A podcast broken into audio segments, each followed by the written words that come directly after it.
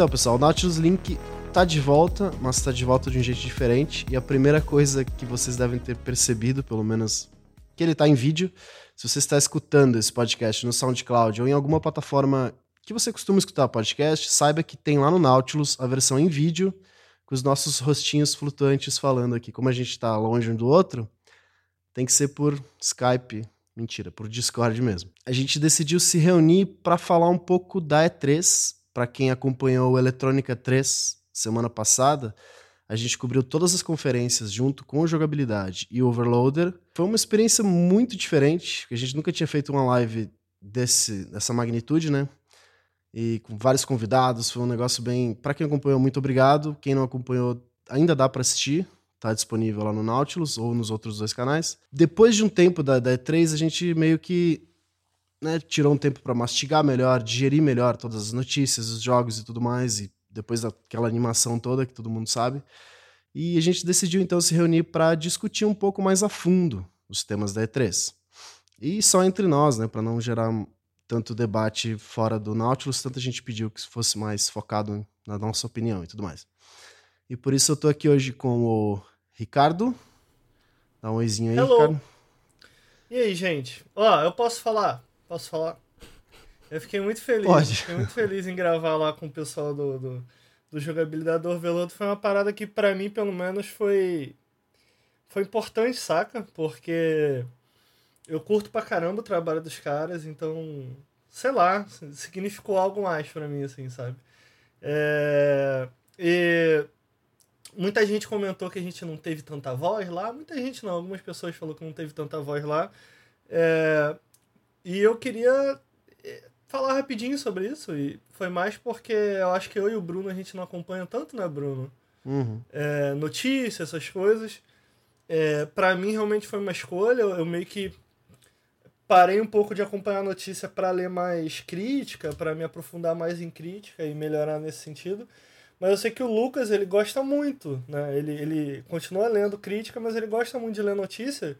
Então o que a gente fez foi colocar o Lucas para falar, né? Uhum. E Sim. eu acho que, cara, ele representou, então, né? Isso aí, pô. Tá, já falando no Lucas, então, estamos aqui também com o Lucas. Dá um oizinho aí. Hello, tudo bom, gente? Eu sou o Lucas do Nautilus. Olha aí. Estamos aqui com o Nelson também, o cara da Nintendo. Que veio Olá. falar da Nintendo, Apesar- porque senão ninguém ia falar. É verdade, é verdade. Apesar de vocês não me conhecerem, dela? eu sou. Posso falar? Obrigado. Olha aí. Olha aí. Apesar de vocês não me conhecerem, eu sou o Nelson, e- do Nautilus também, inclusive. Sou do Nautilus, você não me conhece, mas eu sou. E é isso aí, tô aqui pra. Por favor, peguem leve, que é a minha primeira vez num podcast, então é isso aí. Estamos aqui pra participar. Isso aí, pô. E o Ricardo meio que Só- já só uma falou um observação. pouco. Fala. Eu vou Fala. ficar olhando pro lado enquanto não estiver falando, porque a tela com a cara dos lindos está do lado. E essa está a câmera, então tá. Não devia Aí é tá, né? estranho, né? Ficar Não. se olhando. Eu tô me olhando aqui, eu tô.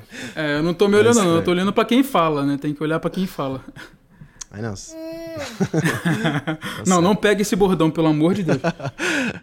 Então, o Ricardo meio que adiantou um pouco sobre o Eletrônica 3 lá com jogabilidade overloader, mas eu queria saber um pouquinho dos outros também, tipo, como foi o evento, não só a E3, mas tipo a recepção, o público em si, né? Porque a gente bateu meio que todos os recordes imagináveis do Nautilus e a- inclusive do overloader e do jogabilidade, então o que, que vocês meio que pensam disso, tipo, em relação a, a esse, essa nossa primeira grande live, assim? O Ricardo já falou um pouco, mas se quiser falar mais. Cara, eu. Posso falar, mas deixa o Lucas falar. Não, é que na verdade é, eu achei muito legal. Tipo, tanto o evento em si que a gente foi. Eu conhecemos várias pessoas. Cara, a gente conheceu o Kaito. Eu precisava comentar isso. Ah, e eu acho que a recepção no geral foi muito boa também. Eu tava acompanhando. Às vezes eu tentava acompanhar o comentário do pessoal no celular, ver o que, que, vocês estavam falando no, no chat na live e tal. E no geral eu achei que foi muito tranquilo. Foi, é, não teve muita incomodação em sentido de ter gente chata. Ter gente babaca ali comentando besteira. Foi. E teve. Sei lá. A gente bateu todos os recordes de visualização. Eu acho que na nossa live de 24 horas a gente não tinha chegado nem a mil. Vocês podem me corrigir se eu estiver errado. Uhum. E a gente chegou quase 1.700. Não, na Sony a gente chegou, a- passou de 2 mil, eu acho. ou Chegou próximo de 2 mil. na Sony. E aí, ó, então, tipo. Então chegam nesse número que, cara, considerando que a gente não faz live, a gente não tem a mania, a frequência de fazer live, foi uma coisa muito legal. Inclusive, a gente vai começar a fazer live, a gente tem as câmeras. É, esse podcast é meio que um experimento, né? É, É, então, é, é um puto experimento e eu acho legal falar também que, cara, todo eu tô com um softbox aqui do lado, o Bruno também, o Lucas vai comprar pra na próxima a gente já ter. O Nelson tá usando ali, cara, foi tudo comprado exatamente com apoia-se, né? É, até o que possibilitou a gente fazer a eletrônica foi o apoia-se, porque a gente pagou a viagem de todo mundo dentro daquele pacote e no final das contas eu acho que valeu a pena, cara. Foi uma coisa que a gente nunca tinha feito, né? É, foi um pontapé inicial muito legal, porque a gente atraiu um público legal, como o Lucas falou, chegou uma galera nova que talvez não, não, não, entendia bem como funcionava ali, e eu acho que o Nautilus jogabilidade Overloaded, algo que eu me orgulho, mas ao mesmo tempo que tá passivo a críticas, é que a gente tem uma voz um pouco diferente, é, é, a forma como a gente fala sobre videogames eu acho que é um pouquinho diferente, e tem muita gente que não curte, né? É, é, é, eu acabei de ver o, o comentário no vídeo do Overloaded sobre Death Stranding, que, cara, tá maravilhoso o vídeo. É, com o comentário foi tipo, ah, vocês só sabem relativizar videogame. Cara, que bom, a gente tá aqui pra isso mesmo, bicho. Eu achei a experiência muito boa também e uma das coisas que eu achei bem legal, primeiro que o pessoal todo é bem bacana, não conhecia a maioria deles, gostei de todo mundo, muita gente boa. E eu só via pela telinha, até engraçado que eu cheguei lá, parecia que eu tava entrando no YouTube, assim, porque eu via muito ele pelos YouTube e, e os podcasts e tal. E eu achei muito bacana isso, é- essa conexão, né? Achei acho que, que, é, foi bem proveitoso para todo mundo, não só para gente, como para eles também. Acho que foi muito, muito legal. E foi bacana também a gente meio que aprender um pouquinho de como faz live, né? Porque a gente realmente tava. A gente não sabe muito bem disso. Então acho que foi, é, foi um aprendizado também pra gente. Eu acho que a gente Muito, é, vai, muito, é. vai tirar muita coisa legal, bacana dali. E a gente vai tentar vir, pelo menos, chegar perto aí do que essa galera faz, né? É, os É meninos isso, foi, foi bem bacana. Muito vão- obrigado, pessoal do Jogabilidade, Overloader. Verdade, verdade. Foi show, muito show. É, é, uma coisa que eu queria falar em relação a isso, cara, é que. Eu esqueci o que eu queria falar, deixa pra lá. Muito bom, muito bom. Ai, meu bom. Deus, cara. Como é que Me ele deixa falar, ninguém me deixa falar. aqui, aí Ah, quando eu verdade. falo. Ah, então, mais uma Ah, coisa. pera, deixa eu tentar Tá, lembrar. É porque Fala. era importante, eu acho. tá. É. Ah, tá, lembrei. É, eu acho que uma coisa importante de, de falar, a gente tá querendo melhorar muito o nosso, nosso diálogo com quem segue aqui o canal, né? É, eu cheguei a postar lá no Twitter, quem quiser o Twitter vai estar aqui na descrição do vídeo, de todo mundo que tá aqui na conversa, que esse mês foi a primeira vez que o canal não bateu a meta básica para continuar existindo, né? E a gente sente também que isso é muito culpa da gente, porque a gente não tem se comunicado bem, mas não é. é, A gente, eu acho que a gente tem. A gente não sabe ainda, né? Como fazer isso. A gente tá. Uhum. A, a- gente conversa muito entre si, pô, como a gente vai fazer isso? Porque eu cheguei a gravar no início do ano um, um, um vídeo e eu fiquei, ah, cara, aquilo me pareceu apelativo, eu não quero parecer apelativo, eu não quero que ninguém doe pra gente por pena. É... E aí a gente ficou meio, pô, cara, beleza, mas a gente tem que ter essa comunicação, enfim. Eu acho que isso aqui que a gente tá fazendo é um primeiro passo, ele até vai ser um podcast bem diferente do normal. Cara, quero deixar claro que a gente vai continuar o podcast, a gente não bateu a meta do podcast. A gente quer, a gente quer manter o podcast pelo menos uma vez por mês, né? É, cara, de novo, é, o, o dinheiro que, que a gente que entrava pra gente conseguir pagar o Vinícius, que a gente não tem mais, porque a gente não bateu a meta. É um esforço da nossa parte. Eu queria muito, muito, muito que quem tivesse, quem tá ouvindo a gente aqui entendesse que eu não tô nem querendo fazer propaganda, é mais pra, cara, mostrar que é um esforço da nossa parte, como foi um. Cara, acho que foi um puta de um esforço pra todo mundo aqui ir pra São Paulo, né? É, é, e ficar lá todos esses dias e gravar com os meninos. É, então, esse lance do, da, da Eletrônica 3 foi algo que pintou muito porque é, alguém de dentro do próprio YouTube sugeriu que a gente pudesse fazer isso. Então, é uma tentativa nossa também de crescer dentro da plataforma. É, não à toa a gente recebeu alguns e-mails legais pós E3, a gente, eu acho que junto a gente fez barulho e no final das contas valeu muito a pena, assim, valeu muito a pena. E, cara, para as próximos, pras próximas semanas, eu acho que é justo falar, a gente quer fazer, a gente quer fazer mais live, a gente quer a gente quer ter uma conexão maior com quem assiste a gente e eu acho que a gente já tá a, a ideia, o que a gente debateu já tá maduro o suficiente pra gente começar a colocar em ação.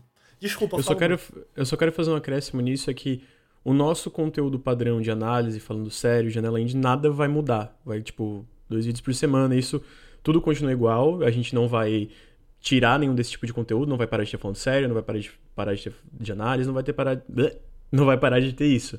A gente só vai fazer mais, tipo, live durante a semana às vezes, mais lives para ter um contato mais próximo de vocês, você vê, vocês ver quem é a gente, porque a gente a gente não é personagem de forma alguma numa colocar análise, um, mas a gente colocar tem um... um rosto na voz, né? É, é, é para vocês ver qual, como a, a, gente é pessoalmente, não que, nossa, meu Deus. É porque eu imagino, posso estar errado, mas eu, eu já vi por muito comentário e, e até pelo Twitter que tem muita gente que tem curiosidade em saber como é a gente, conhecer mais da gente. Eu lembro no podcast do, do, do Carnaval, um cara fez um comentário no, no grupo do Apoio falando, cara, eu nem imaginava que o Lucas era o cara que queria no, pular Carnaval. Legal saber isso da parte pessoal. E eu acho que é um interesse que a, talvez a comunidade tenha de saber mais a gente. Então, a gente vai fazer isso através de live, através de podcast, coisa assim. Então...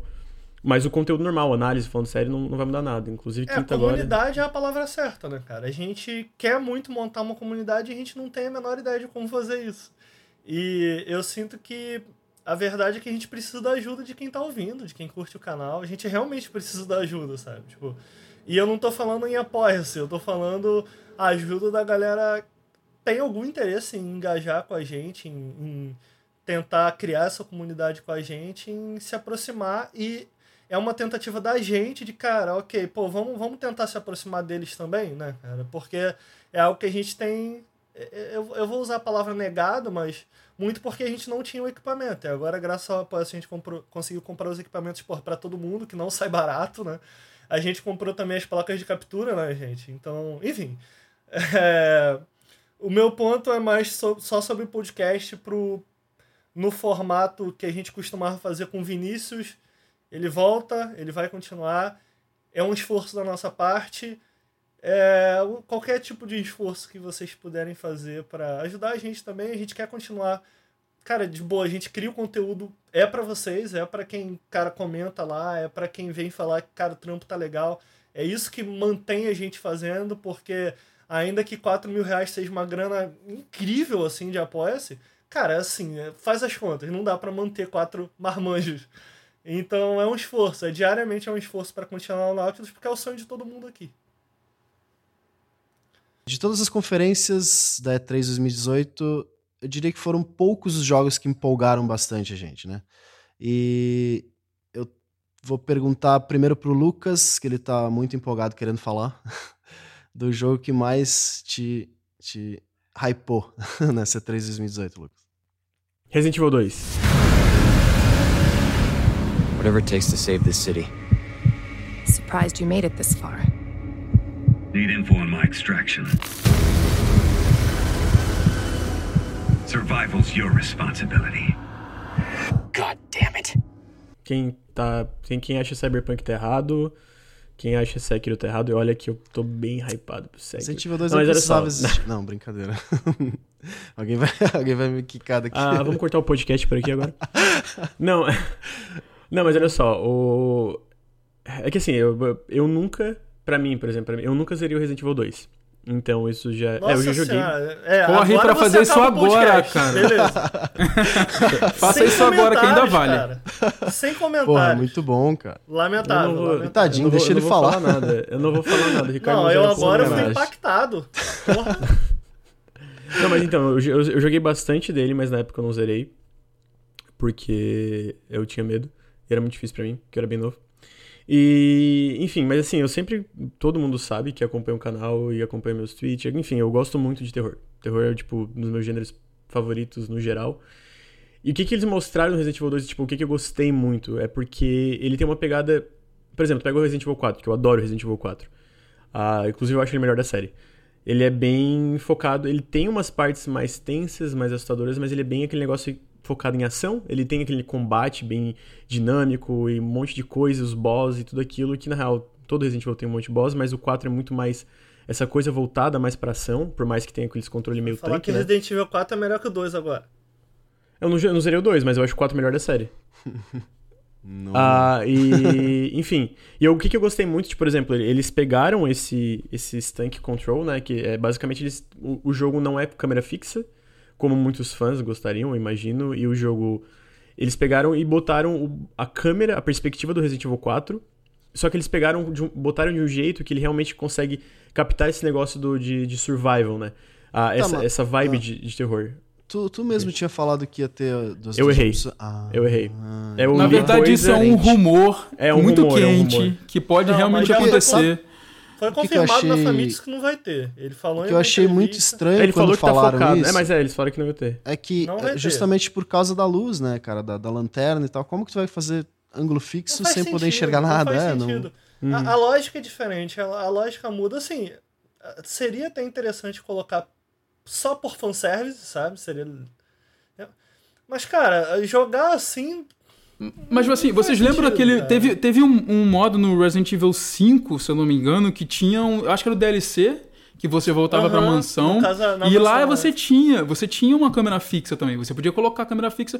Não ficou uma coisa absurdamente bem feita, mas ficou funcional. Funcionou e. Cara, assim, eu aqui- gostei de jogar daquela, daquela forma. Então. Poderia ser Mas tipo é- um, um easter egg, uma, um- alguma coisa bem simplificada. Talvez até aconteça, cara. Eu não, eu não É, tô achando que é egg impossível. Eu- não. Eu, só acho assim. É, é- bicho, isso é, no- é nostalgia que chama.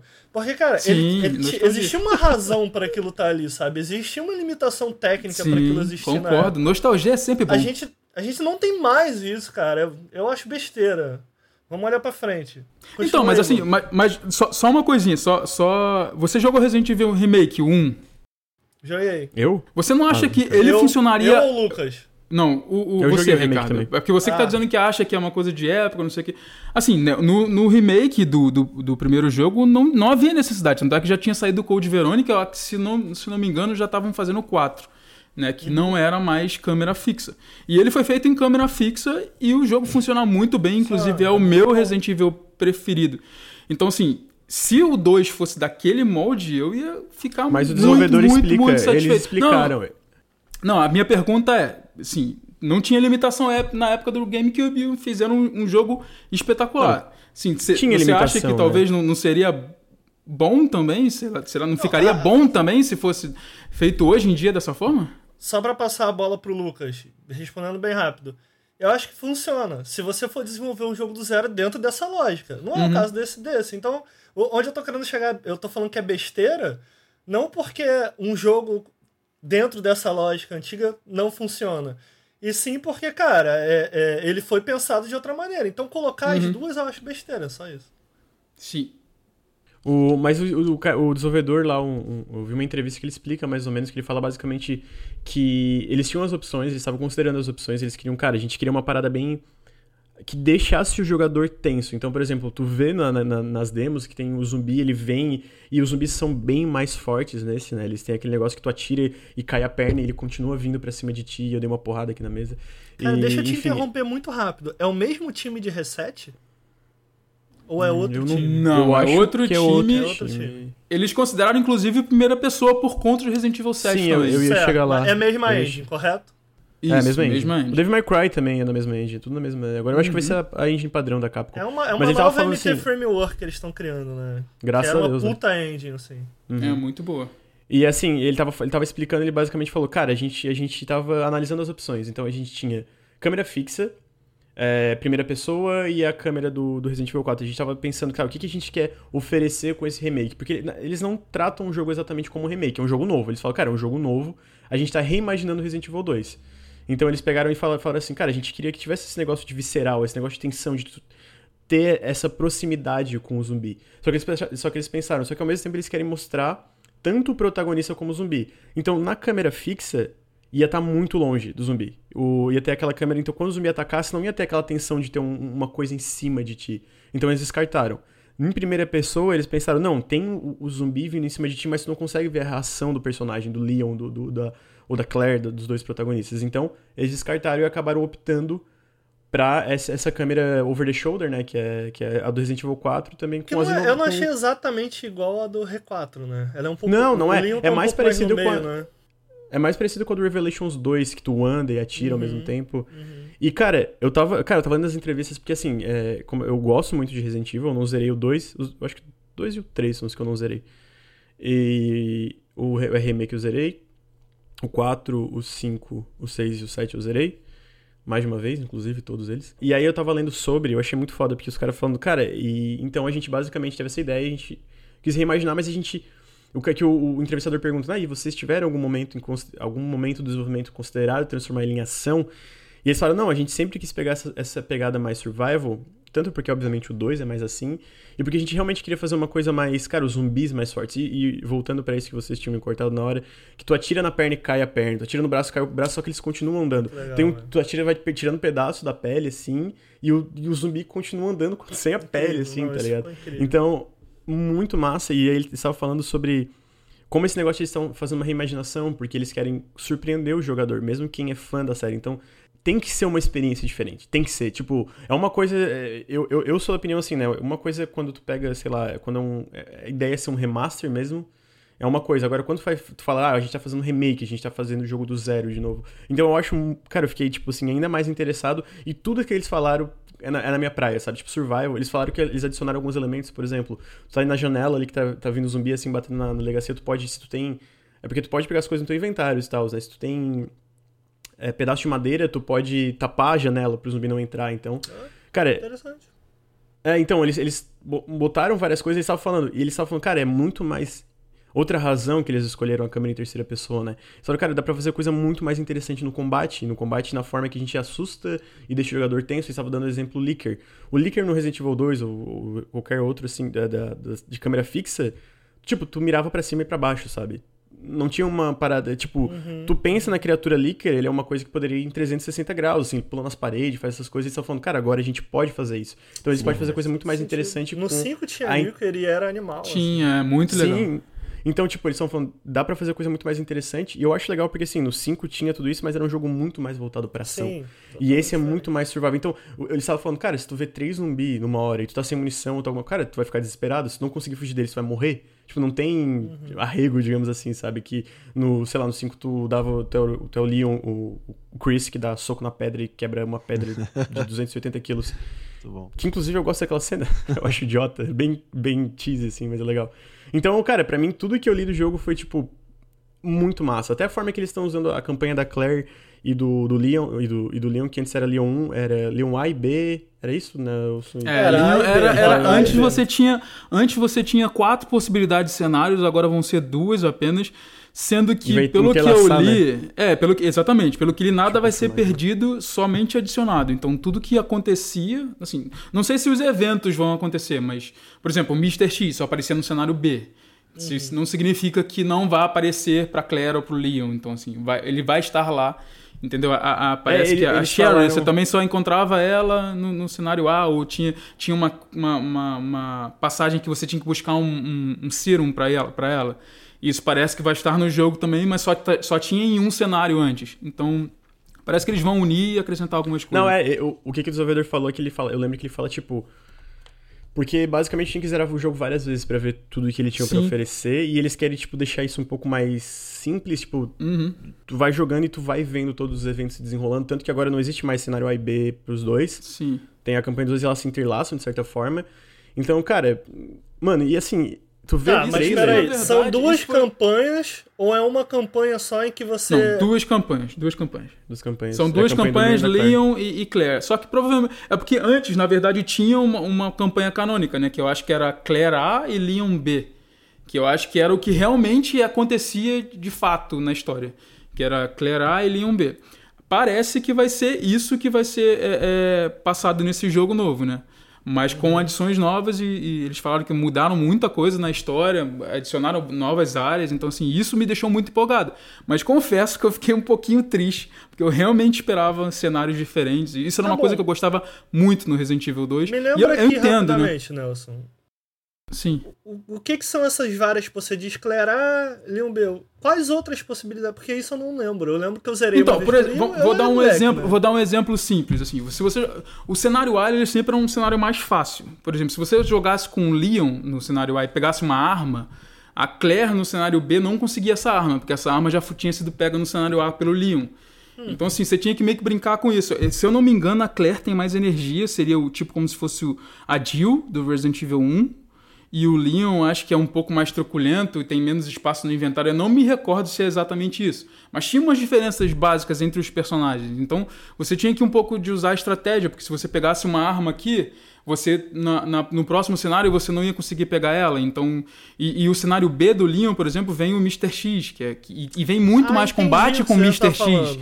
Entendeu? Então, se você pegasse com a Claire no cenário A uma arma que era muito importante para o cenário B do, do, do Leon, isso poderia te, te deixar em, em maus lençóis. Então, assim. É uma puta era- dinâmica legal, né, cara? É muito legal, eu gostava muito, muito disso. Não, não era só isso. não Tinha vai ter essa mais parada de isso? barricada, na- essa parada de barricada, por exemplo. Eu lembro que tinha isso também. Se você no cenário A fizesse barricadas, no cenário B as barricadas seriam destruídas. Esse negócio de barricada não é novo nesse, em Resident Evil 2. Ah, não, não, não, A é forma diferente, dele, não. fa- a forma Ah, de, é de acontecer é diferente. diferente. A forma é diferente, porque agora você É porque pega agora é material. qualquer janela, Isso, pode fazer isso, várias, exatamente. né? É Então é diferente a diferente. forma, mas não é exatamente diferente. Então, assim, É tinha, tinha, alguma, tinha algumas coisas. Não, não, mas tinha algumas assim, coisinhas. Mostra que, que eles estão eles, eles estão atentos e tentando reproduzir de alguma maneira o que já existia no original. Isso, Quer sim, ver uma é. coisa que eu achei muito interessante, cara?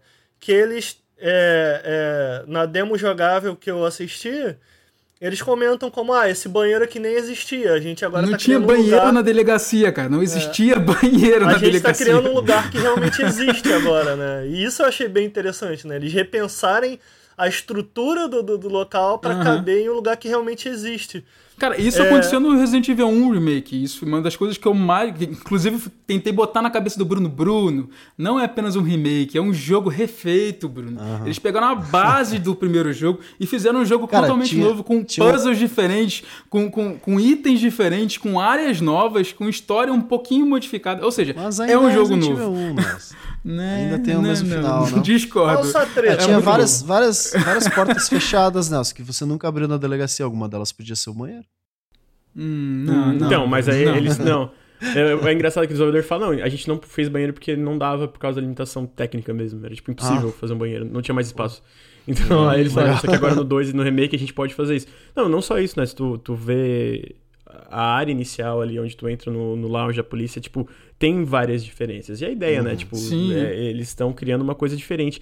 E Deixa eu falar uma coisa aqui, Lucas, rapidinho. Eu achei muito interessante isso que você falou, deles é, é, pegarem o clássico e, e com um olhar crítico tentar manipular para uma experiência nova, porque eu sinto que eles estão fazendo isso exatamente com a tecnologia, né? Tipo, a tecnologia, a engine que eles estão que eles é, colocaram dentro do jogo, ela tem um propósito para estar lá. Então esses pedaços caindo eu achei muito interessante. Eu vi é, o zumbi tomando um tiro na cabeça e a pele some, mas ele continua Sim. andando, né? Aham. E, e usar essa tridimensionalidade que eu acho interessante, não só pela visão do protagonista, mas também som, né, cara? Som é uma parada tão importante em jogo de terror e Uhum.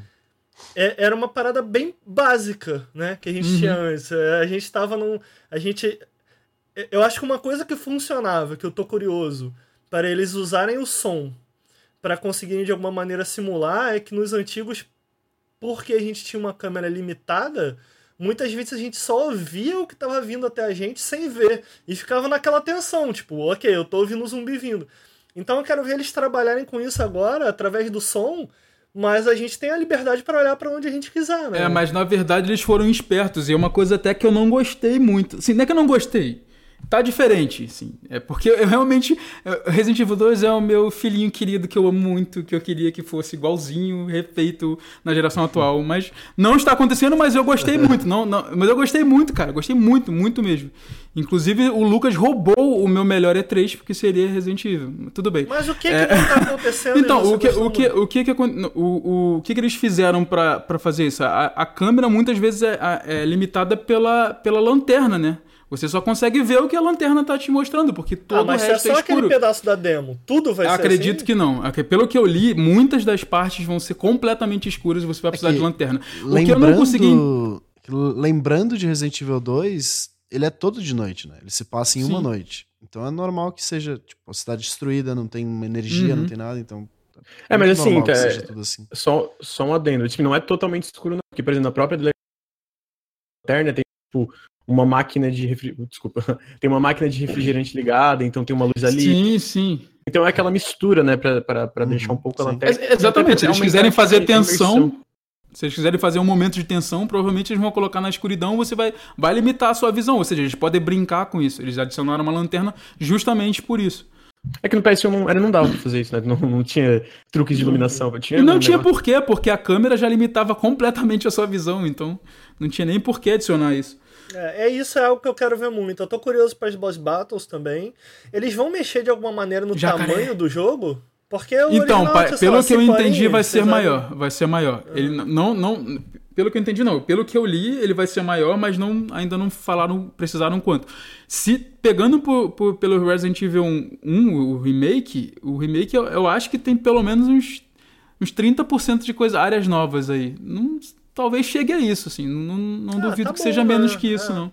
Assim, áreas novas, completamente novas, porque, o, o- como eu falei, o remake ele, ele foi refeito, então muitos dos, dos puzzles foram totalmente refeitos, muitas das chaves que você encontrava em um lugar em outros, eles estão fazendo a mesma coisa com o 2, né? Eles estão tentando fazer com que uma pessoa que sabe jogar Resident Evil 2 de, de, de- dos pés à cabeça vai chegar ali e vai ser surpreendido de alguma forma. E isso é muito Sim, é, interessante. é que Isso ele muito fala, legal. eles falam sobre mudanças sutis e mudanças maiores. Tipo, por exemplo, a parte do Licker, que no Resident Evil 2 aconteceu uma coisa que não, ele não aparece mais ali, ele aparece em parte do jogo. Então, exatamente porque o O cara ah, vai ter. policial que apareceu, ele, Sim. ele quando você Sim. encontrava, você encontrava ele em Ele- outro lugar. E ali ele É. te ajudou. É, ele já tava caído no chão, se eu não me engano. Era no vestiário que ele ficava, ele aparecia no vestiário e eu acho que quem encontrava ele não era o já, né? Leon, era a Claire que encontrava ele. Eu acho que É, o Leon nem chegava a encontrar ele, o Leon já encontrava ele morto, se eu não me engano.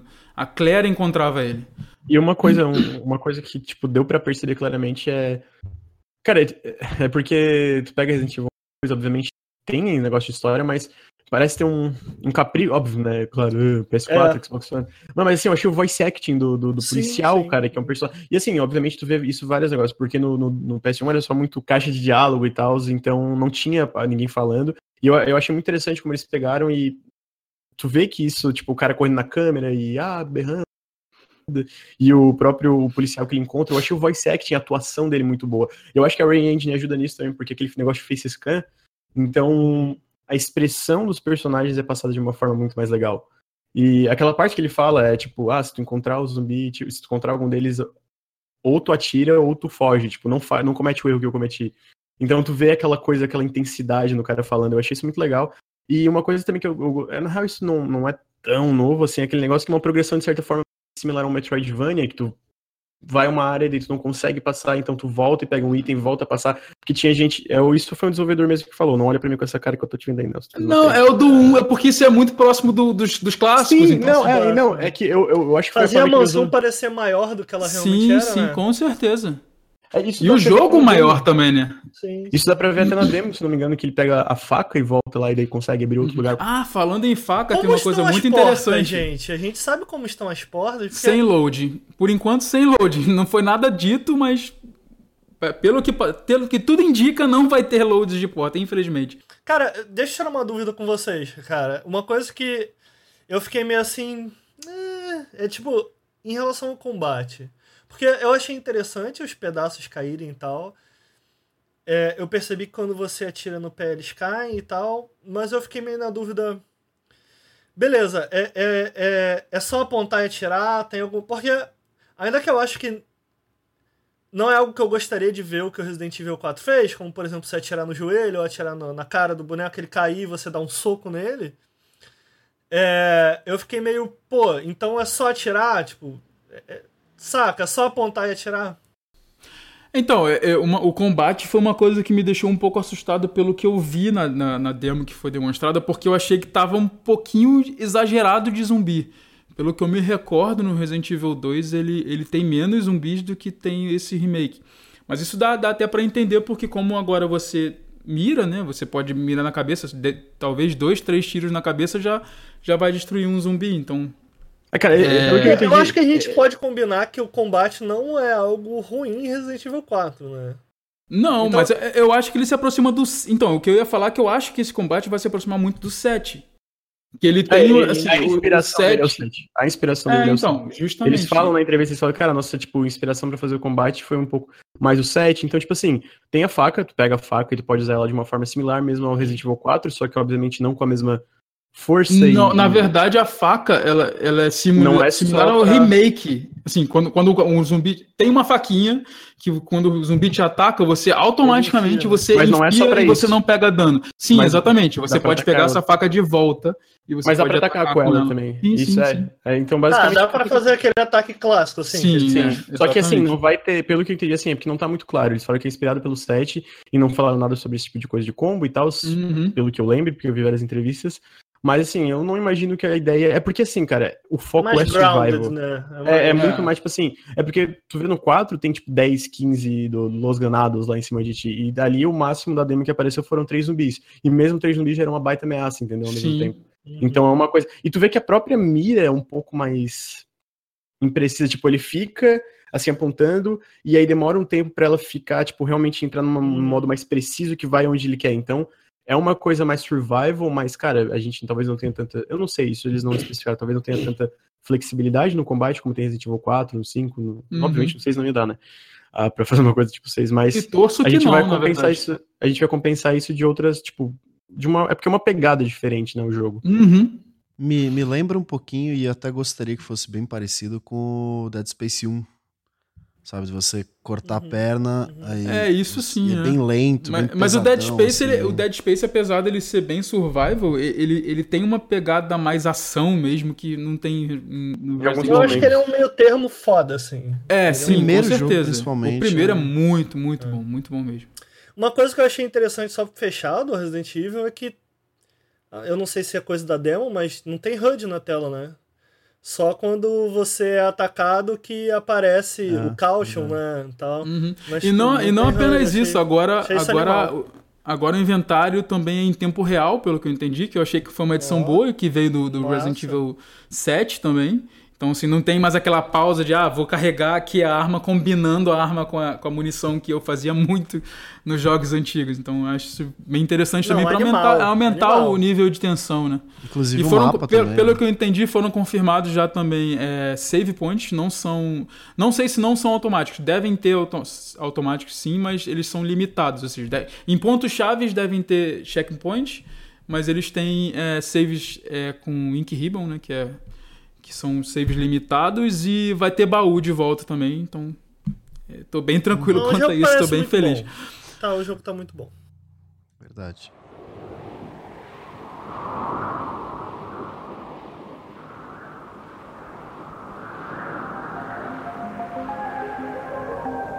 Come on to me, show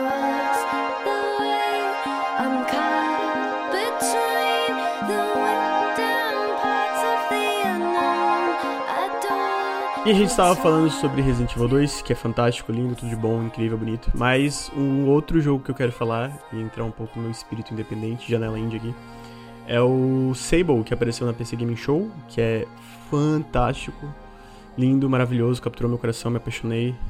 Sério, esse jogo, cara, ele desenvolvido por dois caras da Shadowworks e basicamente é uma história sobre amadurecimento de uma menina.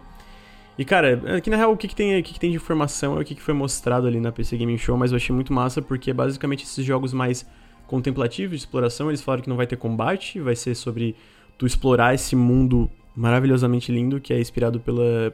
Eles falaram que a inspiração é da Ghibli, né? Do estúdio Ghibli e de Moebius e algumas HQs, se não me engano, francesas e tal.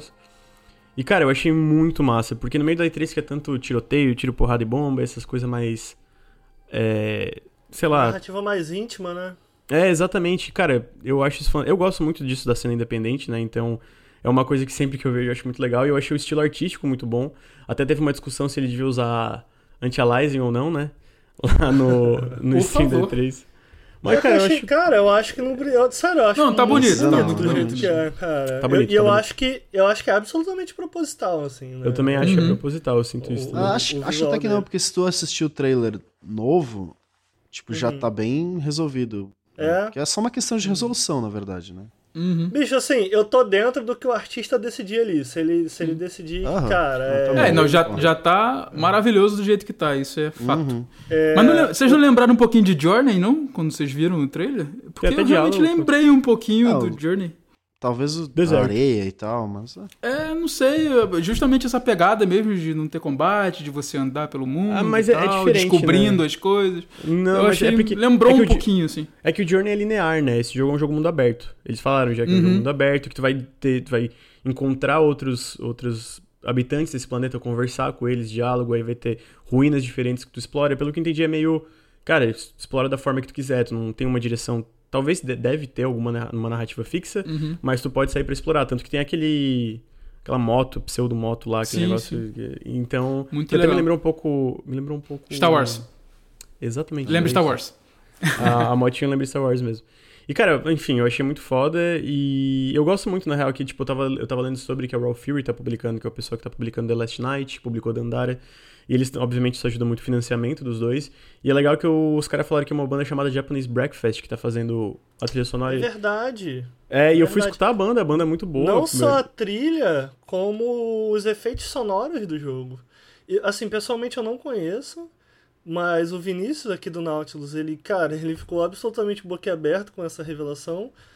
É, E, cara, eu achei isso animal, assim, porque como você eu fui escutar, eu falei, cara, isso, isso ok, isso é muito bom, sabe? Sim, não, é muito É. bom. E a música É do porque- trailer é, é original do jogo, pelo que eu Sim, entendi. sim. Aquela glide. É, é, acaba que isso é muito importante, né, cara? Pra, porque tem duas coisas que. Beleza. Não, não vai ter combate. Tá, cara, ele precisa ser muito bom em todas as outras partes. O que eu acho que inclui é, não só a narrativa, o ritmo do, do jogo em si, mas a escrita, sabe? Eu- Eu, quero personagens interessantes, personagens com quem, com quem eu interaja, que de alguma forma pinte esse mundo de diferentes cores, sabe? Que, que me dê, de alguma forma, me passe a visão deles desse mundo. Eu tava. Eu tava essa semana jogando Fallout e eu cheguei na cidade. Eu, se eu bem me lembro o nome da cidade, é Fallout 4 é Diamond City. Eu acho que é isso. É, e eu, eu fiquei, cara, eu queria um jogo disso. Eu queria um jogo em que eu pudesse explorar essa cidade. Eu queria um jogo em que eu pudesse conhecer esse personagem, conhecer essas áreas, sabe? E a gente tem um bom exemplo que é o Night in the Woods, né? Que faz isso de certa maneira.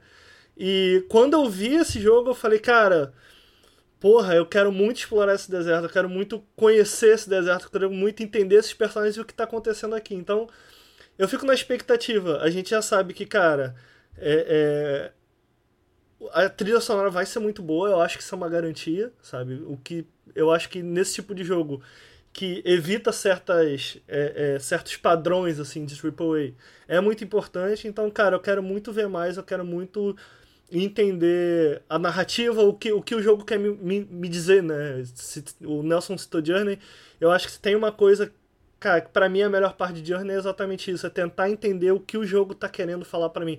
Que você sabe, o tempo inteiro você entende, cara, ok, com, com esses quadros, com, com, com as transições de cena que você tem de uma área pra outra, você fica, cara, é, ok, esse jogo tá querendo me dizer alguma coisa, o que, que ele quer me dizer? E eu fiquei muito preso naquilo, cara, o que, que ele quer me dizer, o que, que ele quer me dizer. E eu acho que nesse tipo de jogo isso é muito importante, eu acho que isso funciona no Journey porque é bem feito, e não só porque é, é, ele quer que você brinque, entre aspas, de detetive, sabe? Enfim, isso é algo que eu quero muito ver no Sable. Mas eu fiquei muito animado, cara. Parece um. Eu, eu acho que vai ser um jogaço. Muito estúdio fala, é que muitos desenvolvedores e, enfim, várias coisas falam que são inspirados pelo estúdio Ghibli. Eu sou completa. Desculpa. Eu sou completamente apaixonado por estúdio Ghibli. Eu já vi todos os filmes deles. Eu acho que menos um ou dois. Que é o Porco Rosso. Enfim, ah, mas eu já vi praticamente todos os filmes deles.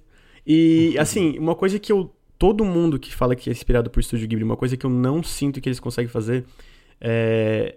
Tem muito personagem, tem muita coisa louca que acontece no estúdio Ghibli. E geralmente tu cria uma certa empatia ou uma certa conexão com todos eles. Então tu pega, sei lá, o mais conhecido Viagem de Chihiro. Cara, tem muito personagem massa. Tem o, eu não vou lembrar nomes, desculpem. Tem o, o velho do- do- do- dos braços, tem, obviamente, a o- bruxa, cara, o Uhum. visual dela é, é, é uma coisa meio. A é bruxa. fantástica e assustadora ao mesmo tempo, né, cara? Sim, Mas é- cara, esse é o meu ponto, Lucas. É tipo. cara, eu quero muito esses personagens. É porque eu acho que o que o Estúdio Ghibli faz tão bem é isso. É, São personagens que O pintam também, realmente né? o mundo de diferentes É, formas, né? exatamente. Você vê o mundo através do olho de vários personagens diferentes. E é um mundo muito fantástico. E eu acho que se tem uma coisa muito legal nos filmes do Estúdio Ghibli, é exatamente que eles tomam o seu tempo. O mundo é parte da experiência, né? Hum. Tem muitos takes em que você fica. Cara, não tem nada, é só. Você só tá lá. Então, pô, games tem uma puta oportunidade de fazer É isso. valorizar muito o silêncio, né? Tipo, os filmes da Ghibli fa- fazem isso. Eles valorizam muito o mundano e o silêncio e coisas pequenas que, obviamente, a gente, eu, eu, eu acredito que a gente, como pessoa, aprecia momentos. É momentos que a gente pensa, sei lá, quando a gente lembra a nossa vida no geral e pensa, cara, isso aqui mexeu comigo de uma forma muito maior do que deveria mexer, considerando que é um momento muito simples, muito mundano às vezes. E então, só pra finalizar, voltando nisso, muitos estúdios, muita gente fala que se inspira na Ghibli, mas eu não vejo ninguém conseguindo fazer isso, tipo, de vários verdade, personagens. né? Eu tava discutindo isso com o Gebraga, um, o que todo mundo aqui conhece, que ele fez o, já, o vídeo do Joe do canal. E ele já falando, cara, eu, eu- legal o vídeo, muito massa, tipo, legal a inspiração, mas eu espero que eles consigam esse negócio dos personagens, sabe? Porque, ah, se conseguisse ia ser muito incrível. Então, Uhum. Sim, enfim. é porque eu já achei o trailer muito incrível como um todo, e obviamente isso só vai ver quando sair o jogo. Mas seria muito massa se eles conseguissem fazer Mas- uma parada assim. Engraçado, eu fiquei mais empolgado pela, pela inspiração em Moebius, cara. É que eu não Ele conheço Moebius, né? captura- Cara, botem no Google. Não, não, não, Foi peraí, o que eu fiz. A estética do Moebius eu vi, eu achei muito massa, mas tipo, eu nunca li, entendeu? Então não, Não, sim. noção. Então, eu não conheço, eu realmente não conheço. Mas o que eu fiz foi exatamente colocar no, no, no Google. E, cara, que estética incrível, saca? É. Hum. Muito diferente. Eu acho que o jogo captura um pouco daquilo ali, né? Então, porra, achei interessantíssimo, cara. Trazer, trazer isso pros videogames é animal. Uhum. E pra finalizar, assim, tem outros jogos que a gente pode ir entrando e entrar um no meio do outro, como a gente sempre faz, né? É, eu queria falar um pouquinho do Gear 5, que ah, eu senti. Eu e o Ricardo, a gente gostou muito do Gears 4. A gente zerou o Gears 4, eu acho. Falando- eu queria muito fazer um dia um vídeo a respeito dele. Então, a gente. Tipo, eu adorei o Gears 4, mas assim, eu finalizei ele e eu senti que ele foi bem seguro. Eu acho que isso é consenso, na real, né? Ele faz umas coisas legais, mas no geral ele meio que. É a mesma fórmula e tal, tal, tal. E eu achei muito massa no Gears 5. Eu vi esse trailer, porque eu sou muito fã de Gears, né? Eu gosto muito da série. E eu vi esse trailer e eu fiquei muito. Parece que eles estão muito mais confiantes em si mesmos para tentar criar alguma coisa diferente. Então, tu vê no trailer, tem aquele, aquela parte do melee, tem parte parece ser stealth, que depois não foi, mas talvez tenha alguma coisa relacionado. Aí tu escuta o Rod Ferguson falando sobre o jogo que eles querem, por exemplo, tem aquela parte que ele tá naquele negócio que é tipo um esqui, assim, e de ter áreas mais abertas no jogo, que tu usar aquele esqui pra explorar. Então, talvez não, não- não necessariamente open world, mas talvez algumas áreas hub, não, não se sabe, mas eu achei interessante ele falando. E também tem uma coisa que eu achei muito legal, porque agora mudou a protagonista, né? A protagonista é a Cat. É Cat o nome dela? Deixa eu ver aqui. É Kate, né? Kate, não, é Kate. Kate Dias, não é isso? Eu acho que sim. É porque eu sou muito ruim com nome, gente. É então isso eu aí, é isso esqueço. Então, mas basicamente ele falou assim, que tipo, tu joga o Gears 4 e tem o filho do Marcos Phoenix, que ele é meio... É, JD? É, aquele meio, é, meio sem sal, assim. E, tipo, por mais que o, o, o forte do Gears não seja exatamente os personagens e a história, a, a Kate é muito mais a, a estrela da, da história ali do que o, J- o JD. E no final, obviamente, isso fica re, reinfor, é, é, é reforçado, reforçado. É reforçado pelo... pelo eu tô misturando inglês com o português aqui. Ah, é reforçado pelo final, que ela ah, tem aquele plot twist, que, que no Zero Gears eu não vou dar spoiler. E eu tava lendo o Rod Ferguson também falando, comparado com o Mad Max, que ele fala, cara, no Mad Max a história é sobre a Furiosa, né? Não é sobre o Max. É tipo, a protagonista é ela, só que o Max tá ali no meio. E eles, tipo, a- o Gear 5 é mais, mais ou menos uma coisa parecida, tipo, cara, o JD tá ali, ele, ele é um personagem relevante, mas ela é a protagonista, ela é a, a estrela, então eles res- resolveram investir isso no 5, sabe? Cara, eu achei muito massa, cara. Eu, eu, eu, pra mim foi realmente uma coisa, ah, tá, beleza, isso aqui realmente parece uma evolução da franquia que tava precisando. E- É, Enfim. eu, eu acho que precisar, pra mim, pelo menos é a palavra certa. Cara, opinião impopular aqui. É, é, tem com, com certeza muita gente vai discordar e ficar puto comigo, mas eu acho que. Eu acho que a, a narrativa do. A história em si do Gears 4, os personagens do Gears 4, apesar de eu não achar, não achar que é o ponto forte do jogo, eu gostei muito mais. Eu acho que essa mudança, colocando ela como, como protagonista, é tão importante, porque eu acho que Gears sempre foi um jogo exageradamente dude fuck yeah bro, sabe? Shit, yeah, yeah, fuck. E eu, até o 3 eu achava isso. Cara, eu não entendi o que as pessoas viam. Nunca, nun- acho que eu nunca vou entender. Assim, eu, eu acho. Eu acho cafona pra caramba. É, a gente tem uma. Bom, não vou dar spoiler, mas a gente tem uma cena clássica da morte de um personagem muito querido. No 2, Cara, eu, eu acho absolutamente trash. As pessoas, de alguma forma, têm carinho por aquilo. Então, cara, eu acho que você. Eu gosto do colocar... Eu não gosto, cara. Assim, é, é- eu acho muito Dude Bro, assim. Muito, muito, muito. É, e eu acho que você colocar, colocar ela como uma protagonista, você, mesmo que de uma forma. Como eu vou colocar? Não. É até injusto falar não proposital, porque eu acho que nesse caso é proposital. Você traz uma dinâmica pra narrativa, e uma dinâmica que eu acho que ela trouxe no, no Gears 4. Diferente. É, é, você traz uma visão diferente. Então, cara, eu acho que foi isso que me fez. Apesar de eu não me prender aqueles personagens do 4, algo que do 1 ao 3 ele também não fez. Eu acho que o, que me- a única, o único motivo pra me prender o Marcus Phoenix é que ele tava na tela o tempo inteiro.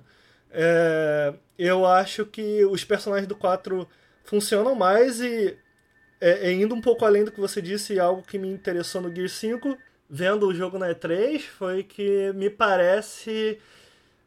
é, é, eles vão colocar um foco maior na, na, na história e na narrativa, sabe? A gente viu cutscenes longas, a gente assistiu, acho que mais isso do que gameplay.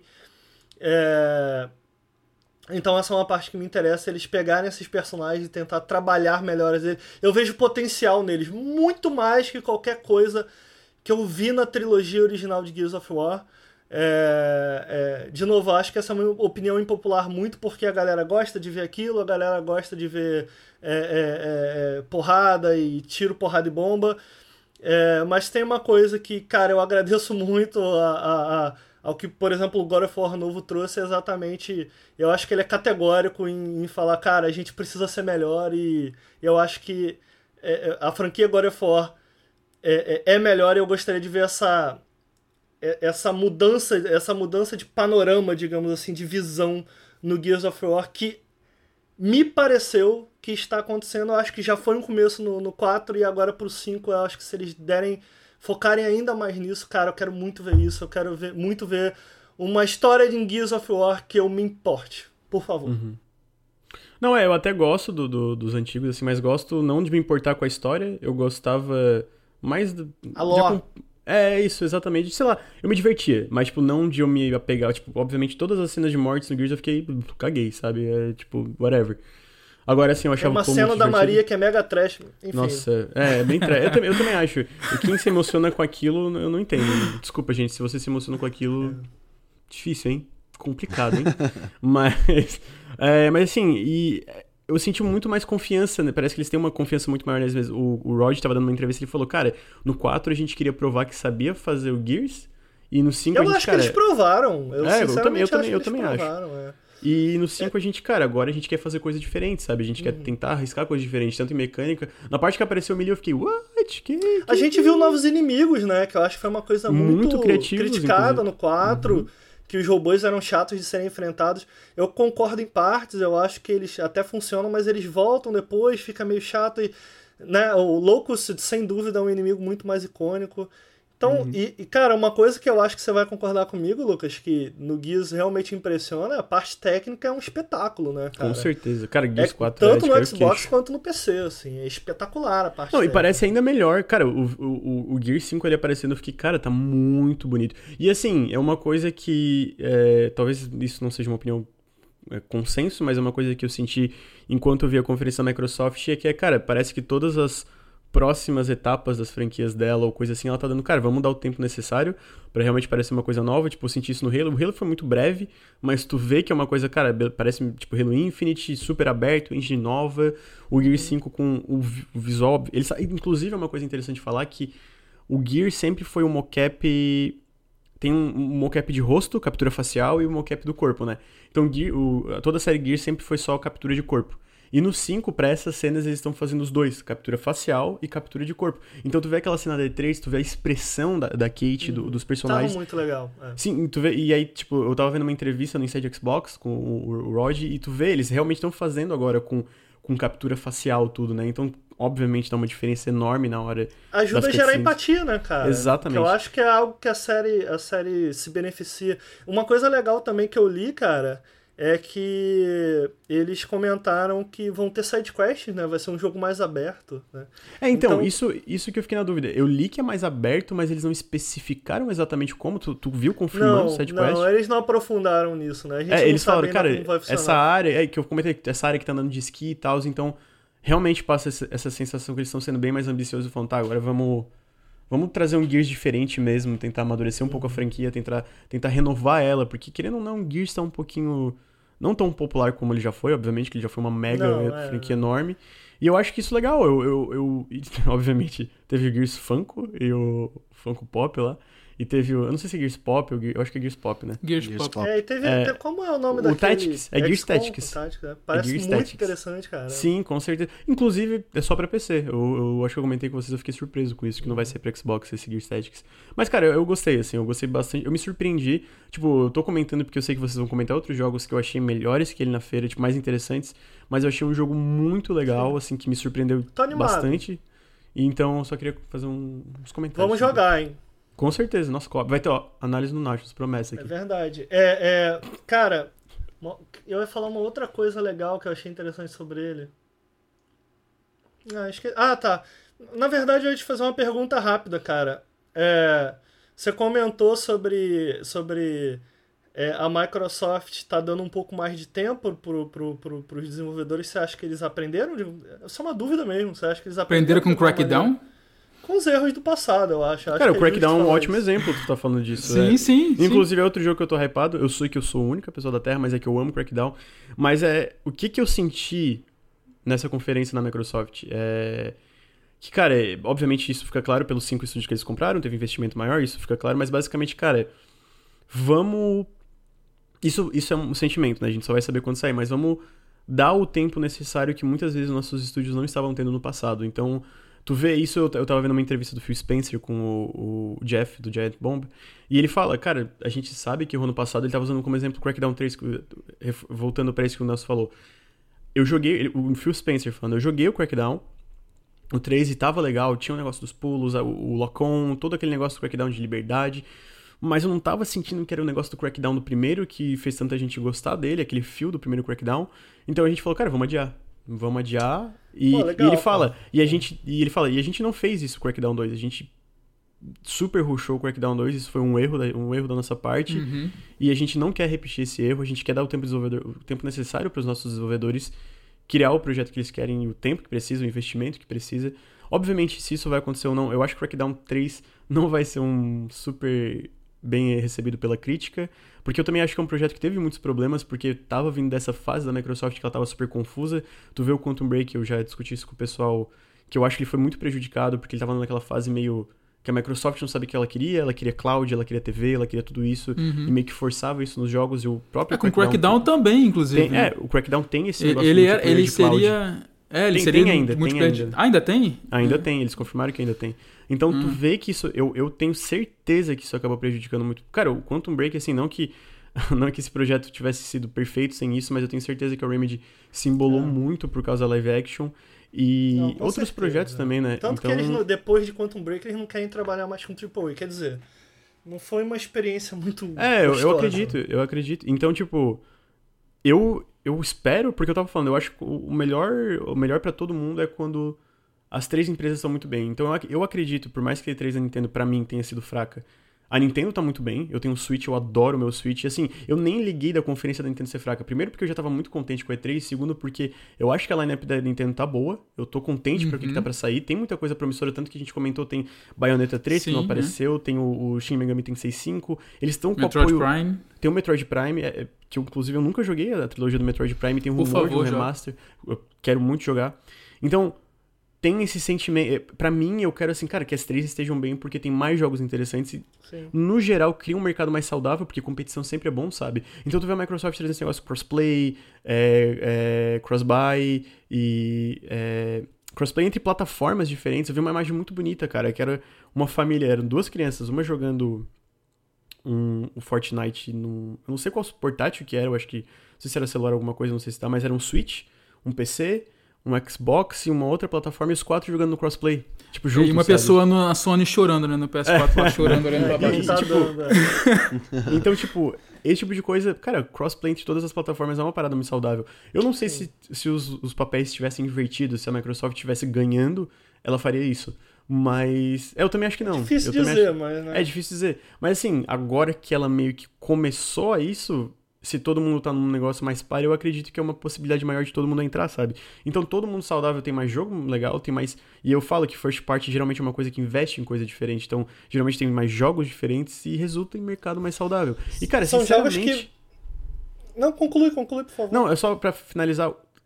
É, eu, eu, eu, eu vendo as entrevistas do Phil Spencer, ele parece um cara muito genuíno sobre o que ele gosta de jogos, sabe? Ele não parece estar, tipo, fingindo. Óbvio, né? Pode ser. Tem Mas um ele- treinamentozinho, mas Não, a gente é por- acredita nele. Não, é porque, tipo, tu vê outros caras de PR falando, tu consegue ver aquele negócio. Tem, tem hora que ele fala que tu vê que é PR, mas tem hora que tu fala que é, tipo, que é. Ele fala, cara, eu gosto, sabe? Eu quero ver isso aqui crescer. E. O, mas só pra finalizar, basicamente, tu vê que ele, tipo, agora que ele realmente é. Ele é head of gaming, ele não é mais head of Xbox, parece que ele tem um poder a mais de conseguir dar mais in- investimento. Tu vê que pela compra dos cinco estúdios, né? Mas assim, eu tô bem contente, cara, porque eu adoro Halo e eu achei Halo Sim. 4 e 5 fraco, então eu espero que eles voltem pra o que fazer Halo tão especial. E eu quero Halo 3 no PC, por favor. Eu quero Halo 3 no PC. Mas falar que. Porra, Halo 3 é um dos meus jogos favoritos de todos os tempos. Então eu quero que eles peguem essas franquias que eram especiais. Hoje em dia eu meio que. Eu gosto ainda, mas. Halo não tanto. Eu realmente não gostei do 4 e 5. Mas eu quero que eles peguem esse negócio do. O que, que traz fazer o Halo tão especial e tra- tragam isso de volta, sabe? Então, Sim. eu acho que é um bom. É, me panorama. parece que ele entende, ele entende e pós E3, assim, eu, eu acho que eu, fico, eu fiquei bastante animado com o futuro do Xbox, assim. Uhum. Concordo. É, imagina Ninja Theory sem se preocupar com budget, essas coisas, sabe? Eu acho que Isso pode vai ser maravilhoso, cara. É, eu gostei muito do Hellblade, É, então eu acho É o tipo de coisa que eu acho que é bom pra quem é fã do estúdio, pra quem é fã do, do- Enfim, eu acho que é. é- é- não tem jeito, vai, é exclusivo, né? Mas, cara, é, é uma situação em que quase todo mundo ganha, porque é, se tem uma coisa que. um ponto positivo pra esse tipo de jogo ser exclusivo é que, cara, eles conseguem investir em coisas muito diferentes e em coisas que possivelmente não existiriam sem esse tipo de suporte, sabe? Porra, olha, olha o tamanho de um jogo God of War, sabe? Eu, eu não vejo uma, uma, uma, uma empresa que não, não fosse first fazendo isso, sabe? É, é realmente esse apoio por trás que dá abertura para eles fazerem isso com o carinho que eles fazem, com o capricho que, que é feito, e ver a Microsoft entendendo isso, falando, cara, é, é, tô no jogo, pô, achei animal, cara. Uhum, é, exatamente, tu vê isso na Playground, na, na- nos, enfim, o, é- o panorama pra mim tá muito bom. E eu, o que eu tava fa- falando, eu senti isso nos jogos também. Tipo, pelo menos nas grandes franquias. Eu, eu senti isso no Gears, eu senti isso no Halo, eu senti isso no Ori 2, que tipo, cara, vamos investir mesmo um jogo que talvez não seja tão grande como o Ori, vamos dar o- a grana necessária, né? E Fantástico. obviamente, assim, é, é meio, é meio negócio. to- Todos os jogos que fizeram sucesso, né? Isso tem essa coisa, ah, e aí, coisa nova. E eu, concordo. Mas eu acho que o panorama pro futuro é positivo, sabe? E isso me anima, no, no geral. Uhum. É, você construir um IP forte é muito mais, é muito mais difícil do que você destruir ele, né? Rushando algum projeto e tal, como foi o caso de Crackdown. E em caso de first party, eu acho que é uma forma de fortalecer a marca, né? Porque você tem atrelado ao PlayStation um God of War, um Uncharted, um The Last of Us, então você tem tipo, cara, eu pego um Play 5 ou um Xbox 2, sabe? Todo mundo vai, vai relevar, tipo, ah, tem a Naughty Dog, tem. Então a Microsoft estar investindo nisso é extremamente importante, porque no futuro, console que, no caso, o Phil Spencer até já falou que vai existir, né, para acalmar os investidores. E é uma forma de dizer, ó, cara, o próximo jogo da Ninja Theory vai estar aqui, sabe? Então, fortalece a marca do Xbox, fortalece o Com futuro certeza. da. E já anima todo mundo. né? Importante também pro, pro, pros planos dele de, de. com Game Pass, né? Com Também, certeza. né? mais Com cer- Não, inclusive, só um adendo do Game Pass eu achei interessante, que eles estavam falando, cara, a gente tava com medo já o, o Sea of Thieves ou o State, o State of Decay 2 ser prejudicado as vendas, né, por causa do Game Pass. Ele falou, cara, eu achei engraçado que ele tá falando. O que a gente tá vendo com os nossos dados internos é que, na verdade, quem tá usando o Game Pass tá comprando mais jogos. Eu fiquei tipo, meu Deus, eu acho que talvez é por causa do negócio de entrar na comunidade. Eu acho que até tu, tu jogou o Sea of Thieves no, no Game Pass, Ricardo, e comprou ou vai comprar o jogo? Não, o que Quer eu comprar. fiz foi. é, é, eu botei no Game Pass e em seguida parei o Game Pass porque eu não vou jogar muita, muito mais coisa. Inclusive, Microsoft, podia mandar pra gente aí um Game Passinho aqui pro Nautilus, né? A gente gosta de Xbox, ó. É, Tem que pedir, senão eles não mandam não. É... Não, então, aí e eu vou comprar pra jogar com vocês, né? Não, mas é só. E, e falando de Sea of Thieves também, que o DLC foi muito legal tudo, mas eu fiquei muito feliz porque eu sei que muita gente não gosta, mas eu, eu adoro Sea of Thieves. E eu tava lendo sobre, eles tinham uma, uma estimativa de vendas até junho. Eles bateram essa Uhum. estimativa no primeiro dia. É bem legal. Vendeu pra caramba, Jogo é muito cara. bom, Vendeu jogo é muito caramba. Quem fala que Skull and Bones tá mais é interessante, especial. não. Não. Não. Cara, aquele Skull and Bones tá muito. Não, sei lá, a cara, conferência da muito Ubi pra mim foi. Todo mundo Verdade. sabe. Eu, li- eu literalmente dormi na live, eu acho que ninguém viu, mas eu dei umas pescadas assim, quando a gente tava lá, eu tava. O, o editor pode botar na tela. Boa. Em defesa de Sea of Thieves. também, vou botar. Boa. Agora que eu entendi, caiu. You said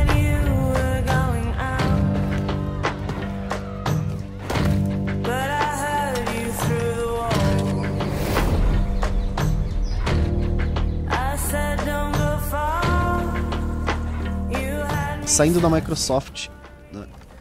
todo mundo animado com a Microsoft, mas na verdade não é nem saindo tanto, né? Porque a gente já vai continuar falando de Tomb Raider, que o Nelson tá muito animado pelo jogo. E eu não sei porquê. não, brincadeira. O Rise é muito bom, mas esse Shadow tá parecendo um pouco zoadinho.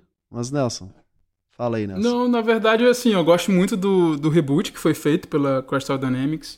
E só de o jogo ser exatamente igual aos outros anteriores já me deixa bastante animado, porque eu realmente gosto muito da personagem, gosto muito das franquias antigas, acho que esse jogo é diferente, mas na medida certa. Não aguento mais mundo aberto, por favor, chega de jogo mundo aberto e o jogo semi-mundo aberto de Tomb Raider me conquista. Essa parte de exploração, essa parte de. de realmente é um, é um jogo que, que, eu, que eu me apaixonei muito, eu gosto muito de Uncharted. Eu achei que a Crystal Dynamics olhou bem para o que a Naughty Dog fez e conseguiu é, transmitir isso para Tomb Raider e conseguiu fazer com que o jogo fosse, pelo menos eu senti o jogo sendo genuinamente Tomb Raider. Então, realmente estou muito animado com eu sei que o Ricardo tem tem uma opinião falar. bem contrária a isso, Então, cara, eu- mas eu, eu, eu detesto esses jogos novos de Tomb Raider. Detesto é uma palavra muito forte. Eu não gosto. eu, eu acho eu acho eles medianos. É, e, e quando. Porque assim, eu sinto que ainda é um jogo que pode aprender muito, tanto com a trilogia original, quanto com a última trilogia. Uma coisa que eu acho que sempre foi ruim, e eu continuo vendo eles repetindo esse padrão, e eu acho muito louco, eu acho. Eu não gosto do roteiro, eu não acho que ele é ruim, mas eu também não acho que ele é bom de nenhuma maneira. E é meio mas os louco, antigos porque- eram? Não, era mega trash. assim. Então, e esse, esse inclusive é um, é um, é um degrau eu acima, assim, muito É mais alto. verdade. É, é tipo, é um melhor que não é muito difícil de ser melhor também, né? Sim, é verdade, Então- concordo. Mas assim, tipo- o carisma dos antigos era o tra- ele, ser, ele ser trash, entendeu? O carisma dos antigos é ser trash. Esse tenta ser sério e é trash igual. Então, entre os antigos e os novos, eu prefiro a história dos antigos. Eu concordo, eu, eu acho que é um bom ponto a se fazer. É, é, O que eu sinto, cara, é que. Bicho, eu vou voltar, vamos lá. É, é, e isso eu tenho certeza que a maioria das pessoas vão discordar de mim. Eu acho que hoje em dia, se você volta a jogar Tomb Raider, os clássicos mesmo, eles são jogos, cara, bicho, datados pra caramba, assim. É, mas eu gostava, se tem uma coisa que eu gostava é, é, na exploração daqueles jogos é que você entrava numa caverna, você entrava num local e você tinha que de fato. Cara, você tava ali, você tinha que entender, olhar aquilo em volta e entender, ok, por onde eu começo, sabe? Tipo, Então, então, só te cortando um pouquinho aqui, então você vai gostar muito de uma nova funcionalidade desse jogo, que eu não sei se você sabe. Agora a dificuldade ela é dividida de três formas: puzzles, exploração e combate. Então você tem como aumentar o nível de dificuldade da exploração e se você fizer isso, não haverá mais marcação. Porque a gente está muito acostumado com jogos que meio que trilham um caminho, né? O Horizon mesmo tem, tem muito disso, de você deixa aquelas marcas brancas, amarelas, que você sabe onde tem que escalar, onde tem que pular, e isso parece que nesse jogo a, a a, é a Eidos Montreal que está fazendo, não é mais a Crystal Dynamics, né? Que está Eidos fazendo Montreal. esse jogo. Isso, então parece que eles estão focando nisso, pegar um pouquinho de- dessa dificuldade mesmo de exploração que tinha dos jogos originais e transcrever para os jogos de hoje. Mas se você quiser, você ainda pode ser um pouquinho carregado, né? No colo com marcações e tudo. Mas realmente tem essa, essa questão de. eh, eh, Eu entendo isso que você está falando. Mas eu sinceramente acho que o, o- a exploração desses novos Tomb Raiders, elas são. Eu acho Sim, muito, são- são- eu acho muito óbvio. Ela- acho- Elas são óbvias, mas, mas ao mesmo tempo. Assim, é porque tem marcação no mapa ho- hoje em dia, né? Você vai lá, marca no mapa. Mas ainda assim é muito melhor do que a maioria dos jogos de exploração de, e, e- e, é, que você precisa coletar itens faz hoje em dia. Porque por mais que esteja marcado no, no mapa, ela não está exatamente onde está marcado. Você chega no local, você meio que tem que olhar pro cenário, tem É, que então. tentar descobrir e- e Pode- nos pode falar. clássicos, no- nos clássicos era uma coisa muito, era muito, era um 3D muito rudimentar é uma palavra. Sim. Eu, eu acho, Sim, é. né? Era, um- era, um- é, então, Era Quadrado, grotesco, né? uma coisa meio. É. É, cara, você não tinha noção do que, que Sim, era aquilo sim. ali. Então, né? Tinha muito disso. Uhum. Mas, cara, duas coisas que. Assim, por, por, por limitação ou não, duas coisas que eu gostava muito no clássico era isso. Era é, a, a dificuldade de navegação, não só de você observar e entender. É, é porque realmente funcionava como um puzzle aquilo, né? Muitas vezes você tinha, por exemplo, cara, ok, eu tenho que pular aqui, daqui eu tenho que pular rápido daqui, daqui eu tenho que pular pra trás, depois pular pra frente, sabe? Tinha essa coisa Sim. uma sequência de comandos em que você tinha que ativar. E, cara, não só em que você tinha que ativar, é que tinha que ser perfeito, você tinha que contar passos. Né? E debaixo Eu- d'água, então, era um absurdo, porque debaixo d'água era tudo verde, você não entendia absolutamente nada, não sabia se estava indo, se estava voltando. Era realmente muito complexo nessa época. Eu não acho que, que, que, que funciona para um jogo atual, mas eu gostaria de ver eles modernizarem de alguma forma o conceito, sabe? Sabe? Não a execução. Mas, cara, o conceito, cara, como eu, como eu trago isso pra hoje, que é um exemplo que a gente tava falando muito aqui do Resident Evil 2, que eu acho que tá fazendo isso muito bem, né? É, eu acho que nos originais também existia um senso de solidão que eu só tinha encontrado, por exemplo, em Super Metroid, sabe? E eu acho que ele acertava muito nisso. O, o, o, o, nesse você tem muitos inimigos humanos, né? É, é, eu, não, eu não consigo me lembrar de um jogo e quem falar Far Cry eu vou dar um soco na cara em que você teme os animais de alguma maneira, saca? Que você é, é, é, de alguma forma quer evitar eles, saca? Eu gostaria de ver isso também num, num- num jogo recente. Eu acho que a, a coisa em que esses jogos do Tomb Raider acertam é no combate, que, cara, eram, eram ruins, muito ruins no- no- no- na trilogia clássica ou nessa, nessa última trilogia. E eu acho que o combate é muito melhor, mas eu, eu, eu não sei se vocês concordam. Vocês gostam do combate do Tomb Raider? Eu ainda acho que. Não. Sabe, Pra mim é um ponto tipo, mais fraco, com certeza. Eu, E- eu, e- eu queria, eu queria a opinião do Ray. Ah, por favor. Fala aí, Gente, velho. olha, essa é a melhor. Desculpa cortar o assunto É, totalmente, não mas tá essa é a melhor o áudio integrante. perdeu, né? Porque Quem tá só quem tá é vendo no perdeu. vídeo. Ah, é verdade, gente. É porque Já tá, é, então aparecendo, deixa pra tá aparecendo a cachorrinha do Nautilus aqui. Um dia a gente- é, vocês vão ver. É, assim, Mas- pra finalizar o meu ponto, cara, é, eu acho que eu acho que o, o- isso que você tá falando das marcações e tal, é, eu não sei, eu não levo muita fé nisso, porque eu acho que é aquela coisa que eu falei da lógica, se o jogo funciona em X lógica, ah, mas você pode desativar isso, você pode desativar aquilo. É, cara, mas a lógica interna dele, ele funciona tendo que ter aquilo, sabe, né? É- é- eu acho que isso acaba fazendo muito a diferença na hora de você Uhum. pensar como você vai produzir seu jogo. Então, assim, é, é, do que eu vi, julgando o que eu vi, é, eu vi novamente, cara, um combate que não me interessa tanto. Eu provavelmente vou jogar, tá? Eu não acho nenhum desses jogos de Tomb Raider ruins, é o que eu falei, eu acho eles médios. É, O que é uma pena, porque eu sou um mega fã de Tomb Raider, eu sempre gostei muito, mas eu sinto que eles ainda não conseguiram capturar a essência do que, pelo menos pra mim, é Tomb Raider. É, Enfim, Acho que é isso. Cara, eu realmente, eu realmente não entendo porque eles ins- insistiram em em mostrar tanto combate. Isso aconteceu também no 2. Assim, eu realmente não acho que isso de forma alguma é o diferencial de Tomb Raider. Assim. Louco Pra isso, mim- né, cara? É Essa insistência, né? Exatamente, É, isso assim, é- isso pra mim tá ali, é uma mecânica que tá ali, tem o stealth, eu achei bacana, é legal ter uma. uma, uma- é, é, você ter uma variação né, no jogo. É, é- é importante Não, isso. é o tipo mas- de coisa que eu acabo perdoando pela variedade, né? Ele tem uma variedade Exatamente. legal e você, ah, tá bom, eu aceito esse Mas- combate aqui.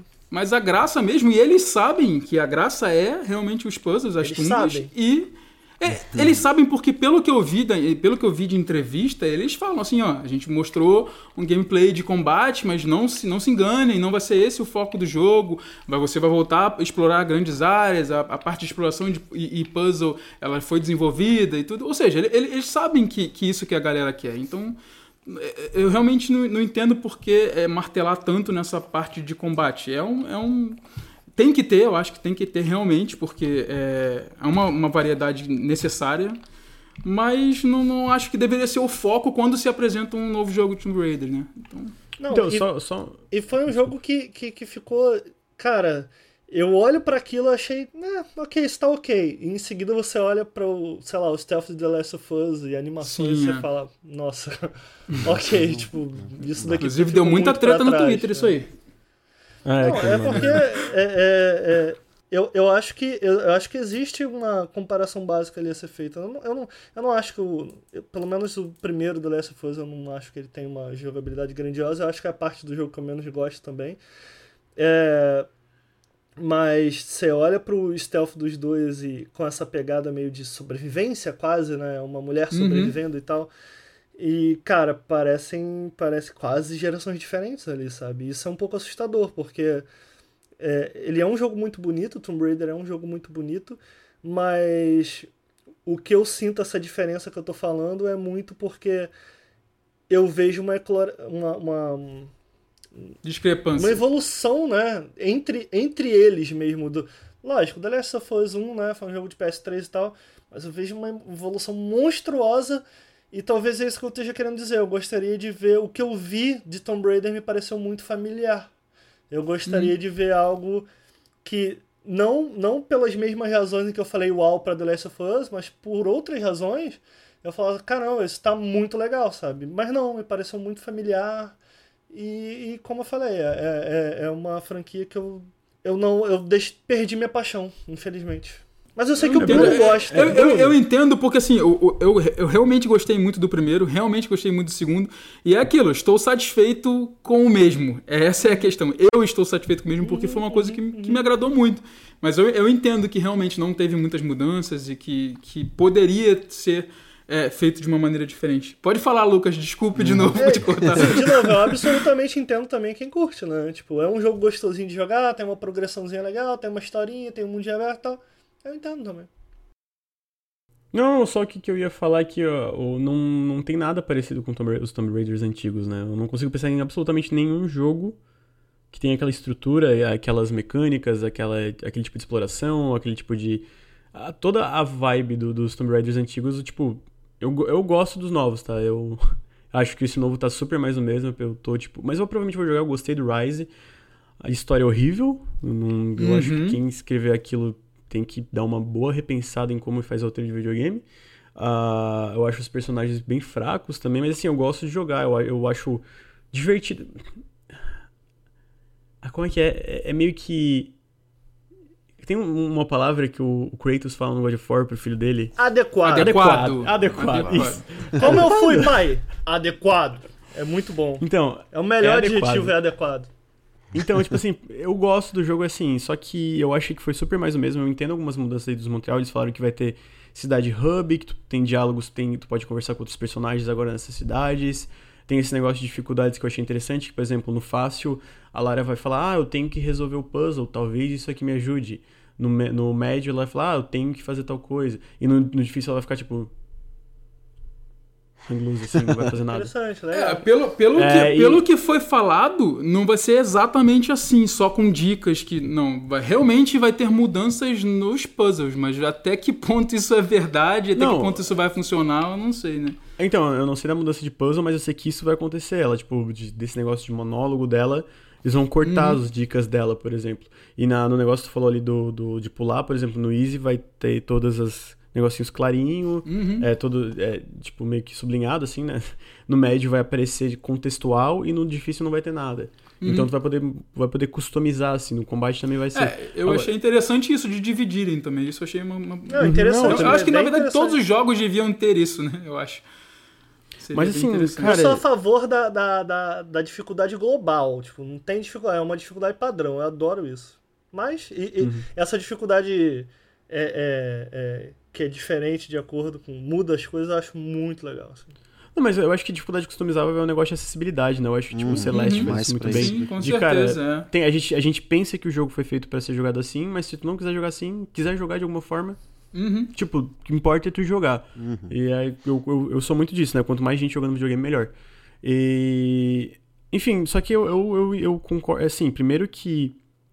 Eu entendo, por exemplo, o Ricardo perder a paixão, porque obviamente os jogos não têm absolutamente nada a ver com os antigos. Ai, nada, para. na- Se tu um Não jogo tem, um pouco cara. sem alma, sabe? Assim, tipo, eu gosto, mas não tem nada a ver. Tipo, ela vai em tumbas, mas assim, toda a estrutura, todas as mecânicas, toda É forma porque, que é isso porque implementa- os é produtores falaram cara. que agora que ela vai virar a Lara Croft. Eu tenho Só certeza que agora. nesse momento tem alguém escrevendo uma mensagem muito puto pro que você acabou de falar. Eu tenho certeza. Pra Se mim, você tá fazendo isso agora, pare, pense na vida e não faça isso. Na verdade, É. faça assim que eles estão falando besteira, porque realmente tem Tomb Que Raider isso, nesses jogos novos. tem, é, não, isso, Léo. Vai, esculacha, vai lá incentiva a xingar a gente. Não, não, tem precisa um- xingar, gente. Com educação, por favor, com educação, gente. Não, Assim, se a única vai coisa que fazer, tem faz de direito, xinga logo. A, uni- a única coisa que tem de Tomb Raider é a Lara Croft, que de resto não tem nada a ver. Mas é legal, assim, eu gosto, tipo, eu não falo isso como, meu Deus, é- mas assim, pra quem, pra quem era super fã da, da série antiga, eu acho que isso. Eu entendo, tipo, a decepção, sabe? Agora, Mas eu não tô querendo uma- ser aquele fã chato também que fala, ai, não é mais igual era antes. Não é a minha ideia, sabe? Tipo, não é nem meu ponto. Anyways, Uhum. termina a tua ideia. Não, mas é só, é tipo assim, eu, eu achei legal, mas é tipo, cara, no meio de uma E3 com tanta coisa se mostrando, se renovando, ou com um avanço super claro pro jogo anterior, eu fico meio. É. Legal, sabe? Tipo, Eu não, tô, não, não, não, não, não. Aliás, tô esperando muito chegar dia 14 de setembro, porque eu quero jogar assim que lançar. Vamos Day ver, one. tomara que eu queime. fico feliz. fico Tomara que eu feliz, queime Nelson. a língua. Tomara, tomara, tomara, tomara. O Bruno não tem nada a falar de Tomb Raider, não? Vamos falar da. Ah, tenho, é, mas não fala alguma coisa de. Tomb Raider aí. É porque tá todo mundo criticando, só tô eu falando Então. bem. E o Bruno ia ser mais um a criticar. É, eu Então sei ele o tá Bruno, falando assim, é pelo que eu melhor. entendo, o Bruno gosta, porque quando Então, eu criticava o Tomb Raider, gosto- ele falava, não, não é, não é bem assim, não. Eu gosto da estrutura, principalmente do primeiro, do primeiro do reboot, né? Uhum. A estrutura do mundo e toda a, a, o própria o pacing dele, sabe? Tipo da, da Sim. tu vai desvendando o É mapa ritmo que fala. Desculpa, o ritmo dele. E como ele vai expandindo o mundo pra depois você poder voltar e tal, e poder explorar um pouco mais. E até no Rise ele adiciona algumas tumbas opcionais, né? Tinha um navio lá embaixo nas geleiras, assim, umas coisas bem interessantes que pra mim foram muito mais importantes pro jogo do que a própria história, né? O final com o samurai gigante, que não faz o menor sentido. Mas eu entendo o ponto do Ricardo de querer explorar o conceito antigo num mundo tecnológico de hoje, que, são os videogames de hoje. Eu acho que não tem nada hoje que, que tem aquela. é que talvez seja uma, uma claustrofobia, né? De uma personagem realmente lutando pra sobreviver em um lugar que tu. Tipo, não tem, não tem possibilidades de uma pessoa estar ali escalando aquela parede, sabe? Só que todos os jogos novos é tipo, ah, aperta X três vezes segurando o analógico pra cima e você escala a montanha. Tipo, tá, não é bem assim que funciona, mas, né? Pra manter esse ritmo, eles meio que eliminaram essa, essa alma do Tomb Raider. E eu acho que seria um conceito interessante, mas eu também acho que não é a Eidos Montreal que faria isso. Tipo, eu acho que a Crystal Dynamics perdeu a oportunidade de fazer isso e eles meio que estão partindo pra próxima e eu acho que é até uma boa. Meio que, cara, Tomb Raider tá aí, né? Sei lá. A próxima, a próxima da Quartz Dynamics tinha que ser Legacy of Kain. Pô, Só queria Soul dizer River. isso. Só queria dizer isso. Podia ser mesmo, muito bom. Eu só queria. Cara, como ninguém trouxe isso de volta, mano? É muito foda. É muito, muito, muito. Mas muito teve jogo foda. pro PS3, não teve disso? Ah, teve série? um, aquele MOBA, sei lá, não era MOBA, era Hero Shooter, aquela. Nossa, Bosta você lá. puxou isso das profundezas, realmente. Era era Nosgoth, sei lá, É, aquela bosta. isso, lá. caraca, mano. Tá com boa memória. É o mano. que teve, né? É o que, é o que- é o que temos, né? Tá, chega de falar Tomb Raider, ninguém, ninguém se importa mais. Não, brincadeira. O Nelson quer falar mais da Nintendo porque olha a camisa dele, né?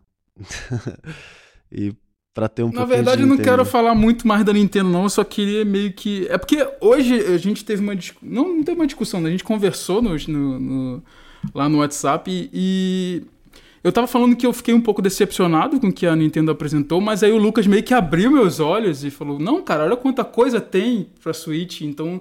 E realmente, parando pra pensar, a gente tem algumas coisas bem interessantes pra Switch esse ano ainda, que foram apresentados é, na E3. Pelo menos pra mim, bastante interessantes. Como é o caso do Pokémon Let's Go. Pra mim, é, realmente é um, é, um, é um jogo que é, eu não esperava absolutamente nada do próximo Pokémon. E foi uma sacada de mestre da Nintendo é, colocar Pokémon Go no meio disso tudo, porque eu sou uma pessoa que não gosta de Pokémon, eu sou uma pessoa que gosto muito de colecionar coisas, e a partir do momento que eu soube que Pokémon Go era basicamente você colecionar Pokémons, no início pelo menos, quando ele, quando ele foi lançado, eu baixei de brincadeira o, o aplicativo só para ver como funcionava e me viciei a ponto de que algumas pessoas ficavam me criticando porque eu ficava na rua andando, caçando Pokémon. Eu parava no bar, eu caçava Pokémon. Eu estava no restaurante, eu estava caçando Pokémon.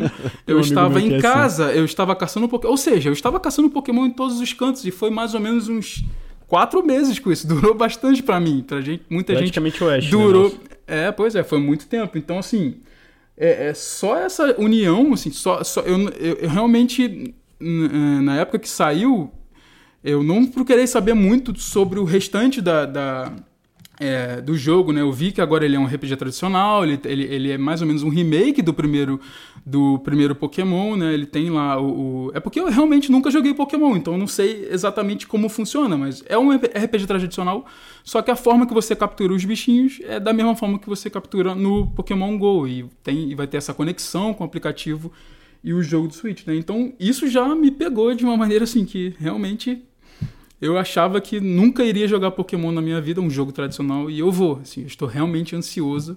E vou pegar o Pikachu porque é, eu nunca tive contato com Pokémon, então Pokémon é Pikachu, né, gente? Tá todo mundo falando que vai pegar Não, o Eevee, mas não, Pikachu. A minha criança interna grita muito com esse jogo, assim, cara. Porque Sim, sim. foi algo que eu sempre quis ver, cara. Pokémon em 3D, sabe? Eu ainda sinto que ele ainda tem uma ligação muito forte com, com a série, né? Com, com jogos da série como um todo. Que eu gostaria que ele se permitisse não seguir, sabe? É, mas, dito isso, é, tendo jogado. Cara, assim. Não acompanhei depois que, depois que continuou é, do- dos primeiros jogos, só joguei realmente o, o, o original e o remake, né, dos 150. E, cara, isso me interessa na hora, né, nesse Uhum. jogo, né? É, e sei que são bons jogos, são jogos que são... Então, eu tô, eu tô ansioso pra ver o quanto a série evoluiu nesse meio tempo é dentro de uma temática que, cara, eu- meu sonho que é ver um, um, um Pokémon 3D e com, com os 150, 151, não sei se são os 150, 151 esse jogo, 151. mas, cara, tô mega interessado, assim, realmente assim, quero muito jogar. talvez a expectativa tua esteja um pouco. Porque. Não sei se tu chegou a ver, ver ou jogar o Moon, mas o. Esses, essa nova geração pra 3DS já era bem assim, né? Já era bem 3D, bonitinho. Os gráficos são até bem Uhum. parecidos. Tirando Bem parecidos a são. resolução, né? Que obviamente é bem maior, então não tem aquele serrilhado todo. Mas ele tem a mesma estrutura base. É, é grind, é combate. É, Uhum. talvez por pelo esse sistema de capturar Pokémon não ser mais por batalha, né? Que tinha que tirar a vidinha do bicho, deixar ele lá vermelhinho e jogar, jogar do bicho, do Pokémon, coitadinho. Agora meio que deixou mais rápido, né? Pra capturar, você joga a frutinha, joga a bolinha e vai embora. Ah, não, mas, E- tem, mas tem um fator muito importante de ser os 151 princip... Não sei se principais, né? Porque eu Ah, realmente sim, não, não. conheço. 150 Mas assim, são eu, eu jogando né? o Pokémon GO, eu não sabia nome, eu só sabia nome de Pikachu, gente. Hoje em dia eu sei alguns aí, uns 15 nomes aí, sei mais ou menos.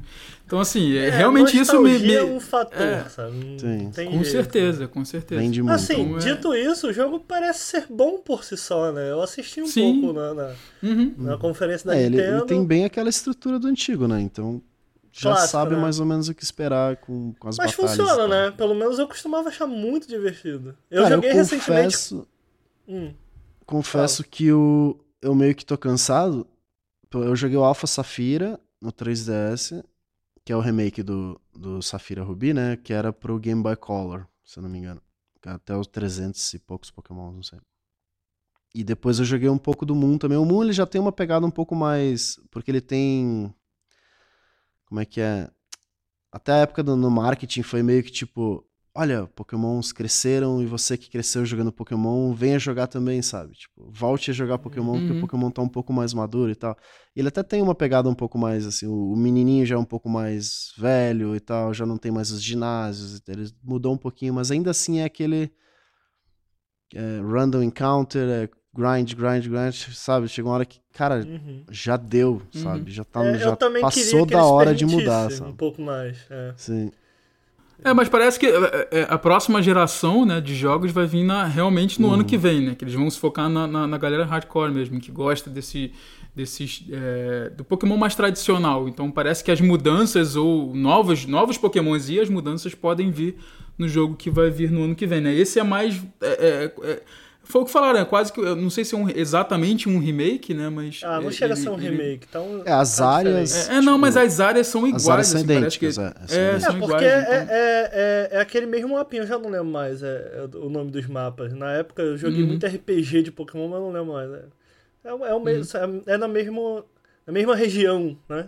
Uhum, é Palette, É, Sim, é. Isso. É, eu, eu gosto que o cara que diz que gosta mais de Switch não tá falando nada na descrição do, do, do Pokémon, né? Tá- Cara, tá- eu não, eu não, eu não sou fã de Pokémon. Ah, entendi. É, eu também não. Ah, é que assim, eu, eu vi o vídeo e achei legal. Não, não é que eu, eu não sou o maior Você fã não se interessou, cara? Não pareceu legal pra Não, você? cara, eu achei. Cara, eu, quando saiu, eu ainda comentei lá no grupo do Nautilus. Falei, cara, esse trailer tá Tá muito. bu- Tipo, cara, é, é um, é, é um negócio que tu olha e tu fica. Te feliz vende, vendo, né? sabe? Te vende. Encantado, É, tipo, né, cara? É, encanta, encantado, a palavra é encantado. Marketing E- da Nintendo tá muito bom. Tá, eles estão mandando muito bem com o Switch na, na questão de vender a ideia do, do, do console. E assim, eu achei, eu achei da hora, mas assim, eu, eu não pesquisei muito sobre, eu entendi o que você tá falando, e daí eu li, parece que não vai ter batalha contra o Pokémon selvagem, vai ser só capturar, a Uhum, batalha vai ser só uhum. contra treinador. E cara, eu na moral, eu quero jogar. Eu quero jogar, mas ao mesmo tempo eu tô tipo de boa, sabe? Quando sair eu vou estar ali, eu vou querer dar uma testada. Tem outros jogos da Nintendo que eu tô mais interessado, sinceramente. Um em especial que eu acho que apareceu brevemente na E3, mas bem naquele naquele finalzinho que apareceu vários jogos seguidos, que foi o Mario Tennis, que eu achei Uhum. fantástico, E o Octopath fantástico. Traveler? O Também. Octopath Traveler, eu joguei a demo ontem, cara, também adorei. Só que assim, ele é Quero bem. Ele é bem retrô. Retrô no sentido de. Sim. Ele é bem pra quem curte esses RPGs antigos, no meu caso eu gosto. Então é tipo, batalha aleatória, tem negócio de grind, e aí tem. Turno. Cara. Turno, exatamente por turno. Tem um, tem um negócio legal do- da batalha que cada vez que tu dá um ataque normal, tu ganha uma bolinha, e aí tu Uhum. pode aumentar a força dos teus ataques. Sim, muito legal. O visual eu achei um pouco estranho jogando, vou falar pra Eu vocês. gostei Sério? muito. Parece ser tão Eu bonito. gostei Eu, muito. Eu gostei, mas em momentos. Tem Mas é, momento bem é, feio. realmente é controverso, assim. Tem muita gente criticando o visual, achando preguiçoso. Eu realmente Ah, não, acho não, que é um quem- estilo. Quem, não. quem acha preguiçoso, ó, se você acha esse visual preguiçoso, você já perde todo o meu respeito. Você não é muito inteligente, você tem que pesquisar um pouquinho mais como é que jogos são cara? feitos. Você. Difícil, hein? Difícil falar alguma coisa. Complicado, Olha, não vou né? chamar de burro, mas vou dizer que você não é muito inteligente. Então, É, É tipo, aí. não vou te chamar de burro, mas eu não vou te chamar de inteligente também. Tá ali naquele meio termo, né? Hum. Não, mas assim, ó, é, é tipo assim, que tem partes que eu, que eu joguei que eu achei que não ficou legal. Eu acho que. Cara, o meu maior problema, na verdade, é o Bloom. Eu acho um Bloom muito exagerado. E tem um momento que as texturas ali da, da, da região. Porque é legal o negócio da, da mistura da pixel art com 3D, eu gostei bastante. Eu gostei desse Uhum. negócio de iluminação dinâmica, mas tem parte que fica feio, mano.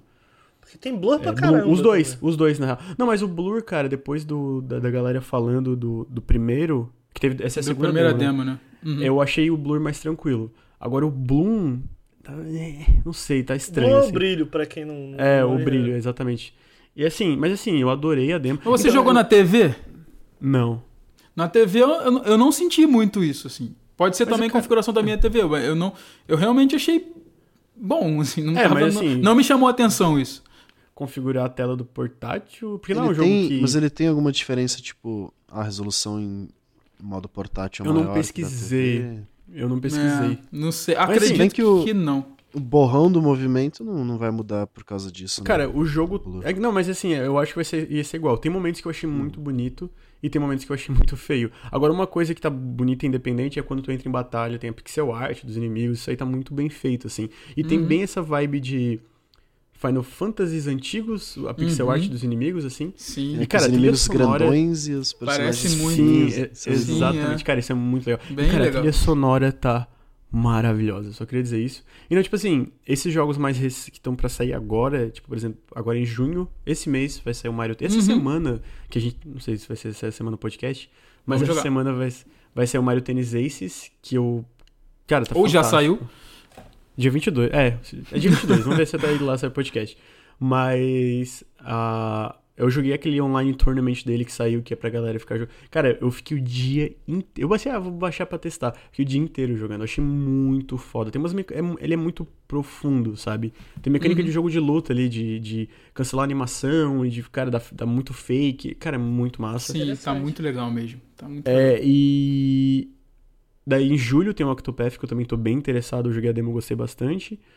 E depois eu não tô. Tem o Smash, o Smash, que eu acho que o Nelson vai comentar mais, que eu não tô muito interessado. Nem o Pokémon. Não, eu na tô- verdade, antes tem o, o Super Mario Party, né? Que sai dia 5 de outubro também. Tem, que, tem o Super Mario Party, verdade. que as pessoas parecem não ficarem muito empolgadas com isso, mas eu gosto muito da Verdade, série. né? E realmente ver ele voltando pros primórdios lá do Nintendo 64, onde você jogava no tabuleiro clássico com personagens andando individualmente, sem ser em carrinho e veículo que ia junto. E com cada final, no final de cada round, tendo um minigame, assim, não sei por que, que a Nintendo não inventou de mudar isso. Isso já estava muito. A fórmula era ideal, assim, pro jogo.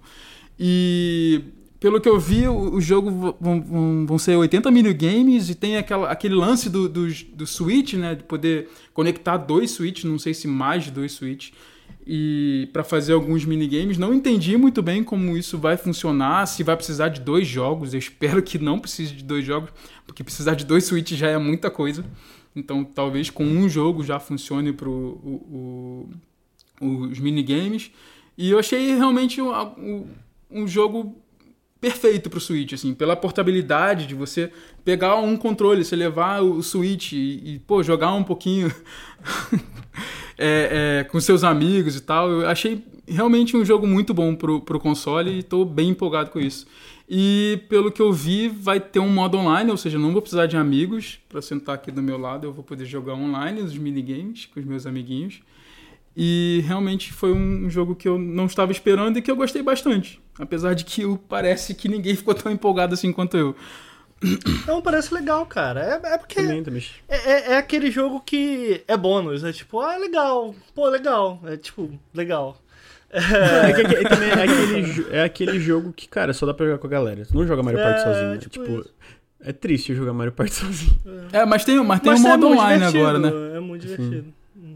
Não, mas assim, né, não, até online, mas eu disse, tipo, tu jogar sozinho, sozinho não é. não é- esse jogo é feito Sim, Cara, sim, com certeza. totalmente com. Cara, jogue com amigos. É tipo Overcooked. Uhum. Overcooked eu acho que nem dá pra É, jogar sozinho, sim, inclusive. Sim. Dá, mas Também você mostraram fica pro- no- trocando na- entre personagem, Overcooked. Nossa, que divertido, meu. É. Nossa, eu até. me dei- Só de imaginar, quero jogar. Não, mas assim, é... eles mostraram o Overcooked 2 também no negócio do Switch. O pessoal me E- xingou porque eu falei que eu queria que fosse anunciado. E uma promessa agora. A gente vai fazer live de Overcooked 2. Vamos. Me tire fora dessa. Tá bom. Isso. Ninguém, alguém chama... Vocês viram alguém chamando Nelson? Não ouvi ninguém chamando Nelson. Para de beijar Não, mas Sonic, assim- Ricardo. É que eu tô. eu tô- é uma ofensa Vocês Nintendo. não... Ah, É, é uma ofensa gente? Nintendo, sendo que eu que dei os, todos esses bonequinhos, os dois Sonics, O Tails fui eu que Só dei, pra então- contextualizar pra quem né? não tá vendo, o, o Ricardo tava beijando os bonequinhos do Sonic nesse momento. Ah, Porque o esqueci, Sonic é é lindo. Mas. mas assim, é legal. Cara, é um jogo que eu quero jogar com o pessoal, especialmente. Sim, vai ser divertido. Da gente Botar pode beber um- uma cachaçinha aqui. Exatamente. Depois a gente que eu ia falar. joga Mario Party, melhor coisa, cara. Não Aí- apoio essa ou ideia, não. gente- Eu acho que isso é muito perigoso. Ou a gente bebe enquanto joga. Tipo, ah, se tu errar isso aqui, tu bebe um shot. Porra, melhor ainda. Exatamente. Isso dá muito Quem certo. perde minigame, bebe. É Quem isso. perde minigame bebe. O jogo Gente, da é Nintendo bom. é assim, né? A gente tem que beber pra achar divertido, porque senão. Não, de forma Olha aí. alguma. Não, dica. Olha aí. dica, Só, só pros nossos ouvintes. É você brincadeira, de tá? Não idade- me xingue nos comentários, eu estou brincando. Se você, se você é menor de idade, não beba. Por favor, Erradíssimo. não beba. É É. Lucas responsável. Não, bebe e usa drogas também. Cala a boca aí, Ricardo. Só pra, só pra. O Ricardo não bebe, gente, sabia? Ele só bebe Coca-Cola. Nem Acabou água. a ele bebe. Nintendo, gente. Aquela- aquele copo ali. E água. Ninguém vai Não, falar acabou Super não, Smash gente. Bros. Calma, Smash. Sim, eu não É, sim, então, realmente. pro Smash é, não sou um super conhecedor de Smash. Não sei jogar como as pessoas jogam. Eu não amo o jogo como os nintendistas e as pessoas que amam a Nintendo gostam. Porém, eu sou apaixonado pelo que o jogo faz, que é pegar todos os personagens da Nintendo, colocarem num jogo, num pacote, que meio que parece um museu da Nintendo. E tem muito, é, é, tem muito conteúdo, tem os cenários, a, a junção desses personagens. Isso eu acho, realmente acho fantástico. Gosto muito e saber que todos os personagens vão estar juntos nesses Smash já fizeram abrir a carteira nesse momento. Então, por mais que eu não vá jogar competitivamente, não vá ser um. Porque eu realmente sou muito ruim em Smash, essa é a verdade. Talvez se eu fosse bom, eu ia É gostar nem mais do jogo. Mas eu sou muito ruim. Então, é, exatamente. Então, assim, eu vou comprar porque eu, eu gosto muito da série. Não teve um Smash que eu não comprei. Eu gosto muito de verdade. Até de jogar sozinho aqui em casa, às vezes eu gosto, porque eu não tenho amigos, como eu falei. Mas eu fiquei realmente aí. empolgado com, com essa, essa, essa junção, né, de todos os personagens e, e tô realmente esperando. A, maior tristeza pra mim, na verdade, nesse anúncio foi que foi confirmado que o Aloyd não vai ser um, jogo, um, um personagem jogável, né? Que todo mundo espera, a comunidade quer muito isso que aconteça. E eu, inclusive. Infelizmente não vai acontecer, mas Comunidade o jogo realmente. Nelson. Não, não, cara. Nego, Tô brincando, teve, tô brincando. teve- teve muita gente reclamando com isso. Eles fizeram de propósito, cara. Eles botaram lá o trophy, o trophy do, do Aloyd só pra dizer, ó, não vai ter no jogo. Mas Não o Luigi é o Luigi, né, nossa? Não, cara, que isso? Cara, botaram a Tipo Daisy. o Wario. Mas botaram a? Daisy, cara. Tipo, botaram a Daisy. A Daisy é só um clone da Peach. O Aloyd tem lá aquela coisa meio Vic Vigarista, né? Dick Vigarista, não lembro o nome direito. Vic, aí. É, e realmente estou empolgado com esse jogo e mas aí fica a pergunta no ar aí, né? Quem que acha que isso é um jogo novo? Vocês acham? A Nintendo já confirmou que é um jogo novo. É, tem bastante evidência que realmente é um jogo é, feito com bases nos outros Smash, mas todos os Smash são feitos com base em outros Smash. Então É, isso que eu queria não, entender. não há um tipo, problema. Eu nunca joguei Smash na minha vida. tá? Uhum. E pra mim todos parecem a mesma coisa. Desculpa. Talvez se aprofundando Calma, em gente, sistemas, calma. é, né? Não, não ataca o podcast. se aprofundando nos sistemas seja realmente diferente, mas Uhum. na superfície parece, tipo, é um Smash novo, não me parece ser um remake, sabe? Porra, é do mesmo jeito que o Brawl é o mais novo que o Melee, não sei, enfim. É. Acho que vocês entenderam. É, Eu o Pro é mais novo e o Wii U é mais novo ainda. Hum, É, o que, o que muda são as dinâmicas, os sistemas, até o metajogo muda, né? E eu acho que no, no fundo, no fundo é isso que faz um jogo. Eu vejo, vi assim, trazendo pra minha realidade nova, eu, eu joguei bastante Street Fighter 4, eu jogo muito Street Fighter, né? É, trazendo é pra minha ruim. realidade do Street Fighter, é, eu vejo muita, muita gente ainda falando que, ah, tá aparecendo a diferença do Street Fighter 4 pro 5. E, cara, tipo. Porra, isso é muito grande então, né? A diferença do 4 pro 5 não tem nada a ver um jogo com o outro. A dinâmica é absolutamente diferente, sabe? E o que dita, o que dita se um jogo vai ser diferente ou não de se jogar em um jogo de luta é exatamente isso. São as dinâmicas que ele tem e o metagame, né? O Uhum. metagame, ele, ele é descoberto em conjunto com a comunidade. O que me interessou nesse, nesse jogo do, do... esse novo jogo do Smash Ultimate.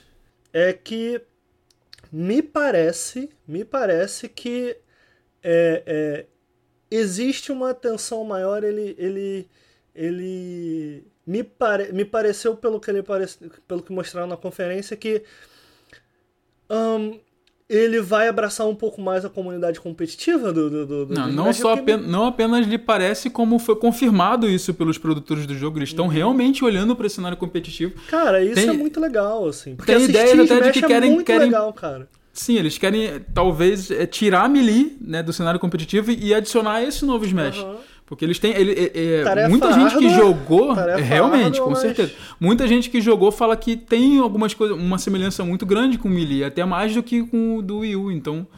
é, parece que isso é, é um. A Nintendo realmente está mudando nesse sentido. Você vê que tem uns eventos que- grandes agora que eles estão fazendo dos jogos Sim, dele. Tem do sim, melhorou Splatoon, muito, é. tem, do, tem até do Mario Maker que teve, foi, foi, foi bem divertido e- e eles estão realmente olhando para esse cenário competitivo e eu acredito que com o Smash é a franquia que eles, É, se eles mais conseguem realmente fazer tem que. de alguma forma esse híbrido, cara, eu tô dentro, eu quero assistir isso, sabe? Porque é, eu comentei na live do que a gente fez com jogabilidade com Overload que o único Smash que eu joguei de verdade não era competitivo, era na brincadeira mesmo, mas eu até jogava relativamente bem, que foi o Smash 64. O, Mi- o Melee, eu assisto, eu gosto de assistir. É, é uma coisa que é fantástica de, de assistir o Melee é porque cara, um, um jogador top é, é, é, é, de, de Smash Melee, cara, ele, ele. Agora eu vou esquecer o número exato. Ele de deve ter ler, porque a quantidade de movimentos que 20 ele faz com a mão segundo, é assim, absurda. É absurda. Cara, então os caras são realmente muito habilidosos. O, o Melee tem um baita de um metagame, foi algo que nunca voltou pra série, com Wave Dash e tal. Então, cara, é, ver eles reconhecendo, né? é, é, é, que essa comunidade é forte, que essa comunidade pode fazer bem ao jogo, que foi algo que o próprio Sakurai negou por muito tempo. Uhum. É, eles dando voz a essa comunidade, cara, tô dentro, bicho, eu quero ver esse jogo. É, eu sinto que, por mais que. Ah, pô, beleza, vamos pegar os modelos do jogo antigo, eu nem sei se é esse o caso, mas vamos pegar os modelos do jogo antigo e dar uma melhorada. Se os sistemas forem diferentes, cara. Bicho, isso é um jogo novo, saca? Isso é um jogo novo. E agora, assim, saindo do cenário competitivo, cara, eu acho que Smash é. Difícil você não se divertir com Smash, né, cara? É, é um jogo muito gostoso de se jogar, ele funciona. Só se for muito ruim que nem eu, que aí é frustrante. Cara, mas é o, é o tipo de jogo que é divertido ser ruim, saca? É divertido. Uhum. Porque a forma como ele subverte jogo de luta pra não ter uma barra de vida e sim uma porcentagem, ou seja, mesmo mesmo eu com 100%, você com 20 eu posso te ganhar, cara, às vezes Uhum. por uma coincidência pequena, então, cara, é uma dinâmica que funciona, é divertido de jogar brincando, é divertido de assistir e, cara, é divertido de jogar competitivo. Eu não sei quantos jogos de luta, e sim, Smash é um jogo de luta. Eu não sei quantos jogos de luta podem falar isso, cara, que é divertido de jogar é, é, na brincadeira, é divertido de jogar competitivo e é divertido de assistir, cara. Então, assim, eu tô Ou dentro. seja, live no Nautilus de Smash Pô, Ultimate. eu tô dentro demais, cara. Eu acho que esse áudio estourou até o Nautilus lá no pro, pro, pro YouTube Papalu. Tá bom, aí, desculpa, desculpa, gente. Foi tão Smash. animado. Perdão, perdão. Mas parece um remaster. Né. Tem que ver mais, tem que ver mais. Mas, assim, Então Street Fighter V é um remaster do 4, é isso? Não, eu tô falando isso de uma posição absolutamente de ignorância. Eu, Sim, não, eu sim. não, não, não, não me aprofundei ainda, preciso fazer isso. Porque depois que a gente voltou da E3, eu já colei com esse vídeo de jogos independentes da E3.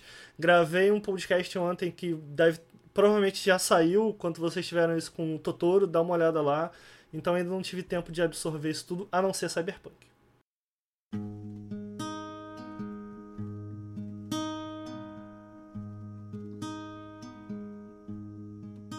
I'll walk through the valley of the shadow of death, and I fear no evil because I'm blind to it all.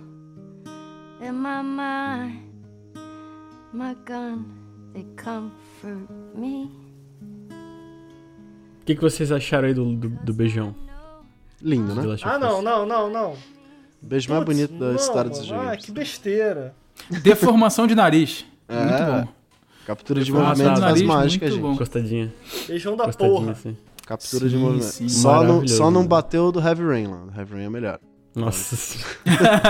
Aquele do Heavy, Man, Heavy Rain especial mesmo, muito bom. Quantic Dream aí, ó. Opinião Quantic Dream aí. É, eu, eu gosto É isso, Last of debate. Us é isso que tem que Eu falar. acho que esse debate ele prova que a galera que tá reclamando disso sequer jogou, né? Então, Sim, beleza. Não, não, eu- foi, uma, foi uma brincadeirinha, né? Não, a parte que eu falei do beijo foi mais de realmente, cara, é sensacional. Eu acho que é a única vez na história dos videogames que eu vi um beijo que parecia um beijo de verdade. E eu achei muito legal o negócio de. Cara, é uma das maiores franquias que tem atualmente, pelo menos em questão assim, ah, de consoles de mesa. Começar a conferência mostrando isso eu achei fantástico, sabe? Eu achei Eu muito massa. curioso se eles queriam indicar de alguma forma. De alguma a gente brincou com isso enquanto a gente assistia, mas assistindo de novo eu fiquei. Eles estão querendo dizer de alguma coisa que. De alguma forma que é, é- é- é quase um fetiche é, da, da. Beleza, acabei de reclamar que a galera não assistiu, esqueci o nome da personagem, a. É ele. A Ellie, que é de alguma forma aquela- Gente, toda era aquela ela que violência. você esqueceu? Toda aquela violência que aconteceu de alguma forma era um fetiche, ela tava. Não, Porque que A não. forma como ele sai, ele entra na cabeça, e aí, antes do beijo, ela. Como se ela estivesse pensando naquilo, né? E aí roda É, de fato a demo, e depois sai da cabeça Eu, dela. eu, e- sinceramente, Cara, eu acho acho que, que é o aquilo oposto. é depois. Aquilo, Não, não, aquilo não. que aconteceu é depois, não? Eu não entendi o que o Ricardo eu falou. Eu também acho que é o oposto. Eu acho que é exatamente pra dar uma quebra, tipo, uma cena muito bonita, um momento muito bonito da vida dela, pra, pum, cortar pra outra realidade, Mas é que que, esse mundo então, que ela vive. Mas todos aqueles personagens que estão envolvidos na primeira cena, eu acho que fazem todo sentido pra segunda cena, entendeu? Por isso que tem essa Uhum. ligação pessoal, essa ligação pessoal. Provavelmente ou ela foi raptada, ou ela faz parte Sim. da. Entendeu? Todos aqueles personagens que estão envolvidos na primeira cena são o porquê dela estar fazendo aquilo na segunda cena, entendeu? Por É, não se sabe ainda ligação. por quê, mas já foi confirmado que algo muito catastrófico, catastrófico acontece é, com a Ellie e por conta disso gera, em consequência, tem aquela cena lá dela, né? É, até tem a, na- o significado. aquela parte do- violenta, né? O sig- O significado no Sim. nome dos personagens tem a ver também, que a galera foi atrás. E acho que é um pouco demais. Sim, mas, sim.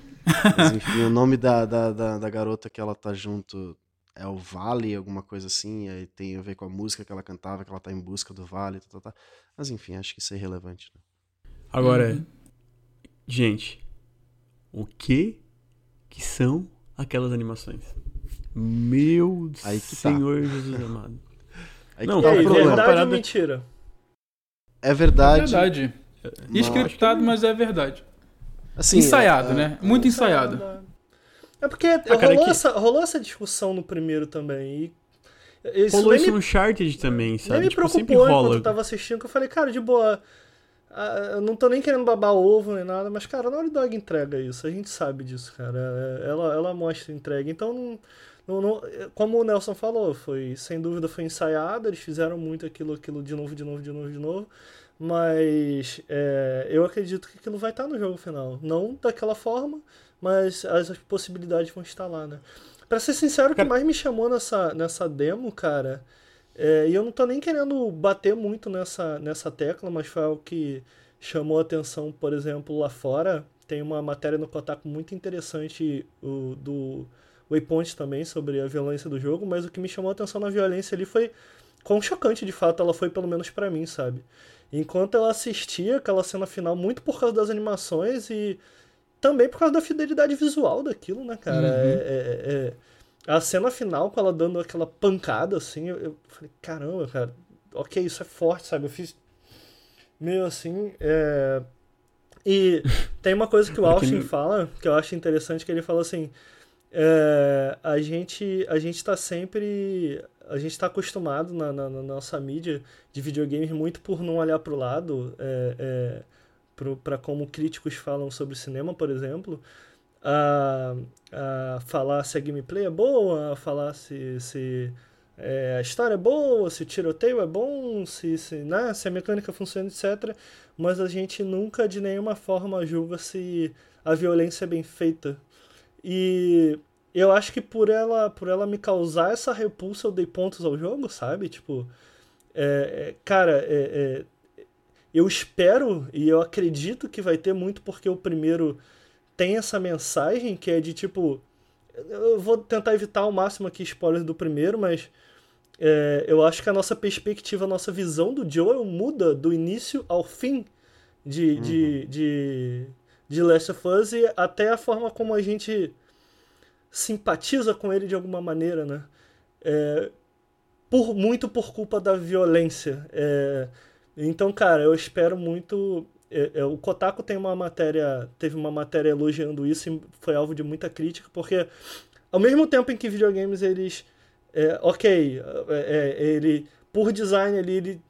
Porque o. Me, me, me relembrem, por favor, o nome do diretor do Last of Us, é o. O Neil Druckmann. Neil... Neil Druckmann, isso. Ele falou que a violência foi feita pra isso no Last of Us, foi feita pra chocar, ele quer chocar os jogadores. Mas ao mesmo tempo a gente sabe que por design é, é, jogos que a violência serve pra gente como jogador como uma forma de é, um impacto visual a mais, um feedback visual pra gente confirmar aquela morte. Então é, muita gente é, é, apontou uma hipocrisia nessa, né, né, né, né, nisso que ele estava falando. E pra mim foi sinceramente o que me chamou mais a atenção no jogo, muito porque.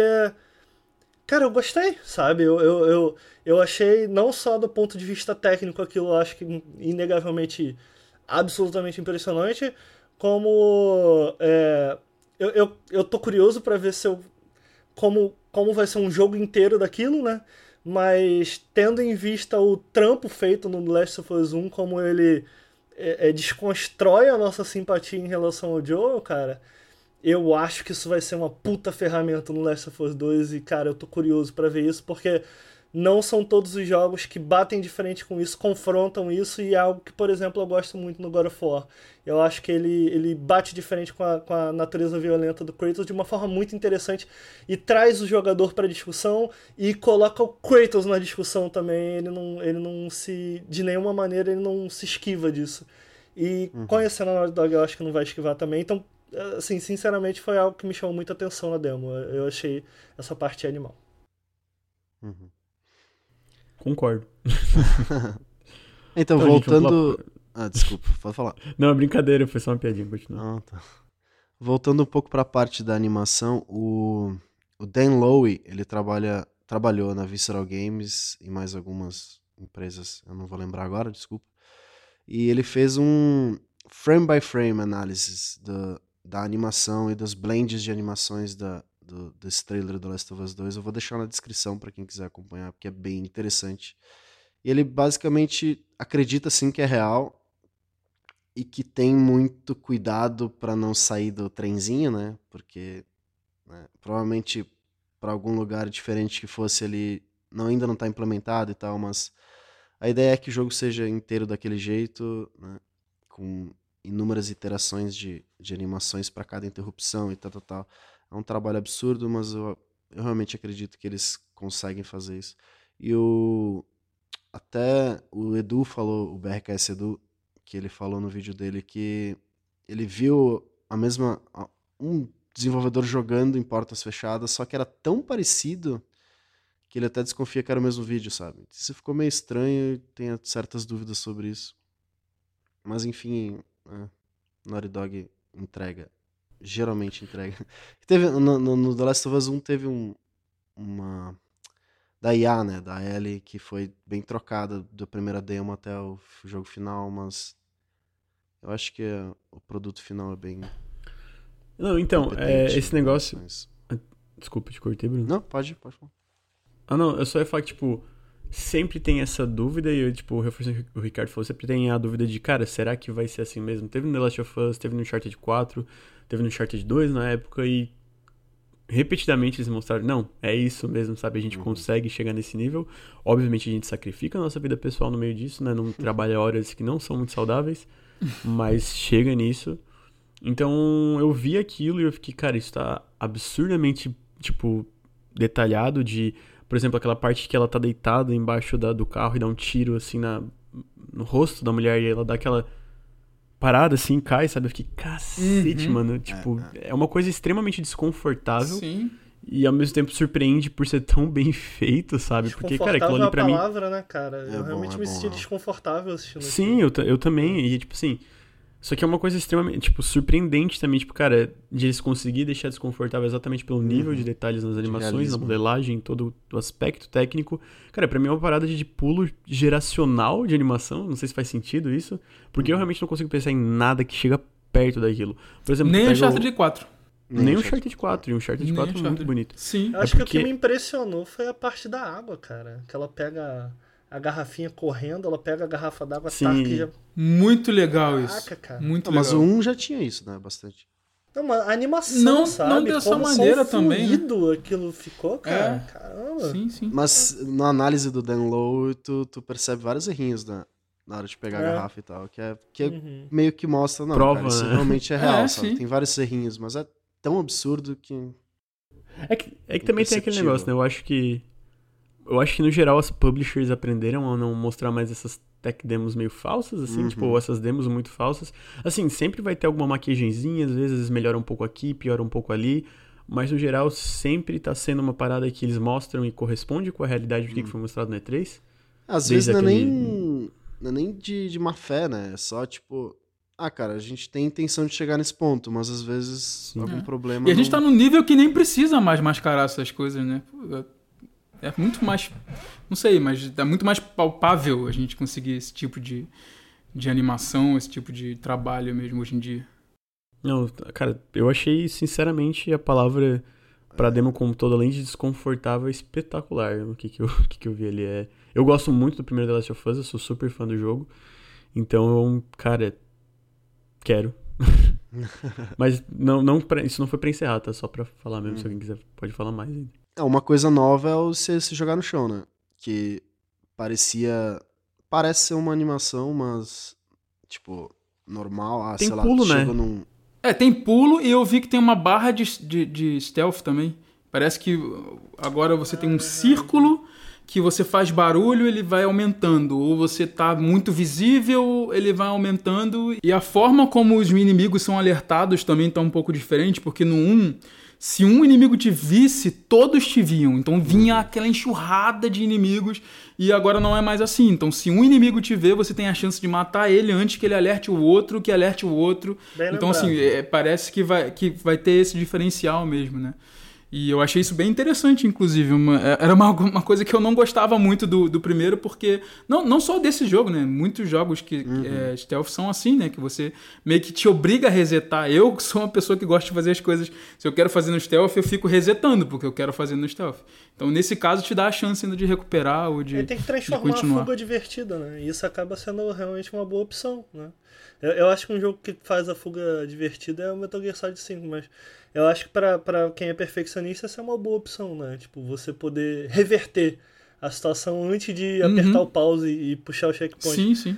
Uma coisa que eu reparei na demo e que não sei, acho que talvez vocês podem confirmar pra mim, se é isso mesmo, é que a personagem da Ellie ela carrega um facão o tempo inteiro, e isso não tinha 1, a gente não carregava uma arma branca o tempo inteiro. Não parece que quebra, que eu quero dizer, sabe? Não parece que vai quebrar. Ela tava com aquele facão o demo inteiro, mas pode ter sido só pra demo, né? Tipo, Ela tava acho com uma não- faquinha. né? não, Que aquele é facão aquela- ela até puxa no final assim, o facão. Ela pega o facão no- durante a, a, a demo. Ah, é? Durante a é, demo? Ela pega Ah, durante. saquei. Não tem desde o Uhum. começo. Enfim, é, cara, é, parece muito bom. Eu quero muito ver. Fácil. Quero muito.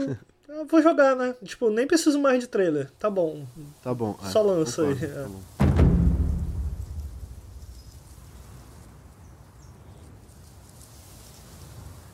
Continuando um pouco com a Sony, a gente vai falar agora do Ghost of Tsushima, que eu acho que é outro que eles mostraram que é bem interessante, né? Fora o The Last of Us, que é um absurdo, e o Spider-Man, acho que ninguém tá muito. É que já mostraram o que tinha que mostrar, né? O combate é interessante, mas acho que não. Mas tá legal. É. Tá legal, Ghost of. Tsushima acho que é, vale mais um papo. O que eu me interessei muito, eu não sei se alguém aqui acompanha. Acompanha não, acompanhou o trabalho do Akira Kurosawa, que é um dos maiores diretores da, da história do cinema. Conheço. E ele fez Yojimbo, né? Sete Samurais e tal. E ele tinha uma filosofia, tem um ótimo vídeo do Every Frame a Painting Every frame a pain. Aham. sobre movimento. Toda imagem deve ter movimento nos filmes do, do, do Kurosawa. E é justamente essa filosofia que o time da Sucker Punch pegou pra adicionar, tipo, pra transformar o mundo de Tsushima num mundo vivo, né? Então por isso que sempre tem vento, sempre tem folhas e movimento. É aquela, aquela batalha ali da- dos dois. É bem isso, sabe? Que tem a. Que eles se mexem e aí mexe as folhas enquanto eles se mexem. Continua, desculpa, só pra. Não, não, não. reforçar mas isso. Todas as cenas têm essa esse movimento que deixa toda a composição da imagem muito bonita. E é um, um jogo que, que impacta, né? Justamente nessa nessa primeira pegada assim. E de acordo com os desenvolvedores é um desafio enorme fazer isso. Para, pode, para- pode não parecer, né? Tipo, ah, besteirinha e tal. Mas tu ter que criar movimento em cada cena, tipo, por exemplo, um local interno, você ter que criar tipo uma uma realidade em cima dessa desse movimento acaba criando um desafio bem grande e acaba tornando tudo um pouco mais realista de certa forma. O que chama muita atenção em um jogo que quer ser realista, apesar de ter algumas liberdades artísticas, ele quer mesmo, olha, eu quero ser o mais respeitoso possível dentro da cultura que foi essa batalha dos mongóis na, na ilha de Tsushima, que foi um até hoje o- as pessoas que moram lá ainda celebram essa né, esse momento histórico porque foi muito importante na, na história deles, então é importante que seja respeitado e é interessante só, ver só um segundo, uma, uma dúvida aqui. Desculpa te cortar. Uhum. Mas isso é baseado em alguma coisa, algum evento que de fato aconteceu? Porque eu, eu não sei. Sim, sim, é história real, Então- é história real. Aconteceu mesmo a invasão Ah. mongol na ilha de Tsushima. Só que, claro, os personagens são né, criados pra não.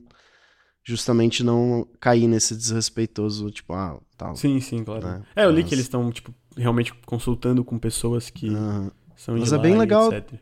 essa, essa ideia de criar um jogo que é uma cultura que gira muito na disciplina e no respeito, né? Justamente o próprio samurai em si é uma figura né, de respeito, assim.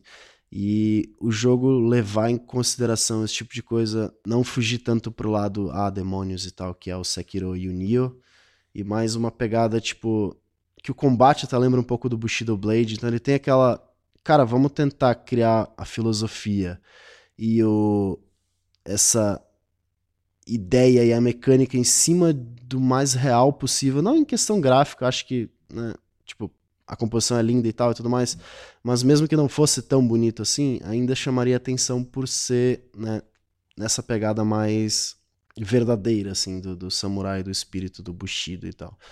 Que eu acho que é tão interessante. E eu acho que o Ricardo tem bastante pra falar sobre o combate. que ele gosta muito desse tipo de coisa. Não, então, é, pô, você citou o Bushido Blade, gente.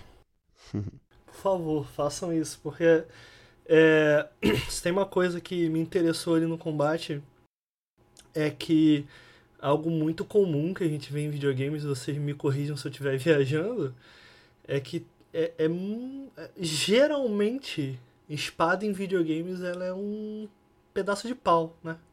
Ela não corta. É, e uma coisa que eu achei interessante foi na primeira cena, no primeiro golpe que, que a gente viu na demo, ele, ele já. Eu acho que é um. Ele queria te. Ele queria automaticamente te passar essa ideia, cara. Ok, esse jogo. Nosso jogo não é assim, sabe? Então. É, é, essa ideia de um ataque e um corte, que é exatamente a ideia do Bushido Blade, né? Você morria com pouquíssimos hits, né? É, é, um, um, um corte realmente era um corte, né? Eu tô muito curioso para ver como isso funciona pro protagonista, porque eu acho que se isso for se isso não for uma relação igual, de igual para igual, eu não, eu não tenho certeza se fun funciona tão bem. Uma coisa que me deixou preocupado, observando, tá? Porque foi só o que eu pude ver. É, uma coisa que me deixou preocupado foi que, em especial durante a, a Batalha do Chefe, eu percebi que ele ficou muito no. Na, na- Como é que se fala stance em português, gente? É, posição. Posição, Base. é, eu acho base. É, uma posição barra base de, de, de defesa, né? E o que eu fiquei com medo foi exatamente isso, deles não cometerem esse erro. Tipo, beleza, o jogo é muito letal, mas você tem um botão de segurança, saca? Tipo, você tem um botão que enquanto ele estiver pressionado você tá seguro, saca? É, é, é, é, é, é exatamente o que me faz curtir tanto, por exemplo, em Souls, um personagem mais leve, sabe? Essa ideia de, essa ideia de flow, sabe? Você tem que. E eu acho que isso casa com, com, com o conceito do jogo, né? Você acabou de falar do, do cenário em movimento. Então, o que eu fiquei mais assim, eu falei, hum, ok. É, é, é, é, eu, eu acho que o realismo ele tem que servir ao combate, sabe? Uhum. É, é, então, o que, o que eu fiquei com medo foi exatamente isso, de ficar esse jogo de espera, sabe? Pô, você é muito letal, mas você tem um botão de segurança que, sei lá, um counter que se você entra, você mata o inimigo de uma vez, mas, pô, enquanto você estiver segurando esse botão, você está seguro. Foi a única coisa que eu fiquei com medo, mas eu gosto muito do conceito de um, um ataque, um corte, sabe? Um Então, ataque esse- foi alguma coisa. Eles explicaram que a- o conceito original e a tentativa, a primeira tentativa era de um ataque, um corte, você morria, né? um ataque, um corte, você matava. E o que eles disseram era que não era divertido. Não Uhum. sei até que ponto isso pode, né, ser mais subjetivo e tal, mas enfim. Então eles meio que mudaram pra, tipo, acerta no tempo certo, pode ser letal, né? Ou então não, e, tipo, você pode dar mais ataques aos inimigos e tal. E como o Jin, que é o, o Jin, é o personagem principal, ele já é um personagem mais forte do que os outros os outros soldados comuns, né? Porque não são nem todos são samurais, são mongols e tal. E por isso ele consegue né, se defender melhor, ou esquivar melhor, ou atacar melhor. Então tem essa discrepância entre o personagem principal ser mais forte que os outros e é uma desculpa para ele poder levar mais porrada. Eu não sei até que ponto isso pode ser prejudicial ao combate, né? Mas Vamos ver, vamos ver. O conceito me interessa, cara. O conceito me interessa muito. É, é, no Stealth ele eu achei interessante também. Ele me lembra um pouco. Tem uma parte em especial que ele cai na casa e depois ele mata todo mundo ao mesmo tempo, assim. Me lembrou bastante o Batman. Eu gosto muito do combate do Batman. Eu espero que ele não siga esse Uhum. modelo do combate do Batman muito por. Exatamente por essa ideia de ter um, um- Ele não tem um botão de segurança, exatamente o Batman, né? Porque você. Mas o, o tempo do parry é absurdamente ga- grande, né? É, eu queria muito ver eles brincarem com essa ideia de movimento e também com essa ideia de realismo de alguma maneira, sabe? É difícil sempre que você fala em realismo, é, cara, é muito difícil. Mas assim, o, o conceito me chamou muita atenção e, cara, eu acho que desde que Assassin's Creed saiu, eu falei que, pô, cara, eu queria tanto um Assassin's Creed no Japão. Quando saiu, por exemplo, o Yakuza, que não, não chegou aqui, acho que não chegou aqui, né? O de. não, acho que não. O de samurai, eu Não fiquei chegou, uhum. louco naquilo. Então é uma temática que me interessa pra caramba, assim, cara. Eu eu preciso confessar que de todos que foram anunciados, eu acho que, apesar de achar fantástico o que foi mostrado, eu acho que ele foi o que menos me interessou. Eu acho que eu tô mais interessado em Nioh, porque eu amei o combate de Nioh. E eu tô interessado pra caramba também no Sekiro, é isso? Sekiro. Tô muito interessado, mas assim, parece ser um jogaço, cara. E eu acho que a Sucker Punch é talentosa pra caceta, né? Ah, e, e só um adendo, aquela missão que a gente viu na E3 é uma side quest, né? Eles falaram que é só uma side quest, não tem nada a ver em relação à missão principal. E eu não, eu não entendi muito bem se. Eu não sei se eles falaram ou não se vai ser um RPG. Ou, porque eu, eu, eu li alguma coisa falando, cara, não vai ser um RPG. Tipo, não vai ser um negócio de elementos de RPG, vai ser mais focado Mas em ação e aventura aberto. mesmo. Sim, mundo É, aberto. Mas eu, eu não entendi muito bem essa parte. Tu, tu Inclusi- eles inclusive aquela parte que no final, né, que parecia ser um, um cenário meio que montado mesmo pra ficar. eu- até o que o Bruno falou, né, que tem aquela é, é, aspecto visual muito forte, né? Até eu li que até aquilo ali, se você quisesse, você podia correr pra correr, era mundo aberto. Então, aquilo ali não tá limitado de maneira alguma. Você poderia sair daquela área e, e matar ela em uma outra área. Então, assim, realmente não é. Não, não- não- é, é, vai ser um mundo aberto. Eu, eu realmente não ouvi nada em relação a, a ter mecânicas de RPG. Eu ainda estou muito curioso de saber como que vai funcionar, né? Assim, o, o, o jogo em si ele foi, foi revelado muito pouco, eu achei, nessa E3. Mas ah, vai, realmente. uma longa dele. Sim, sim, mas assim, mas revelado mecânicas, sabe? Assim, eu queria entender um pouco mais do que, que é. Mas o que Eu foi também. mostrado realmente me Ele- empolgou. Eu sei que as roupas vão influenciar muito, como você se veste, como você se comporta, vão influenciar em que cidades você, em que lugares você pode entrar, por exemplo. E outra coisa que é, é desonroso para o samurai, por exemplo, matar alguém pelas costas, sabe? É coisa de ninja e tal.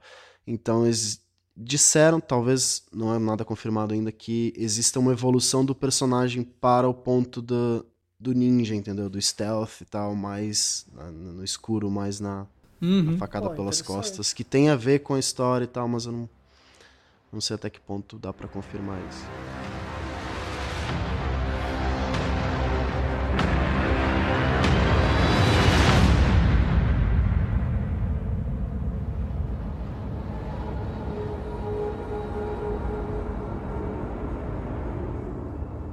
Bonito. Tsushima tá bonito.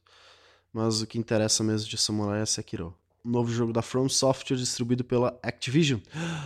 Então, cara, é um jogo da From Software com combate estilo Souls, but não tem level, não tem equipamento, não tem uh, classes. Souls? Não dá, pra, não dá pra criar um personagem, não tem Souls, não tem PVP.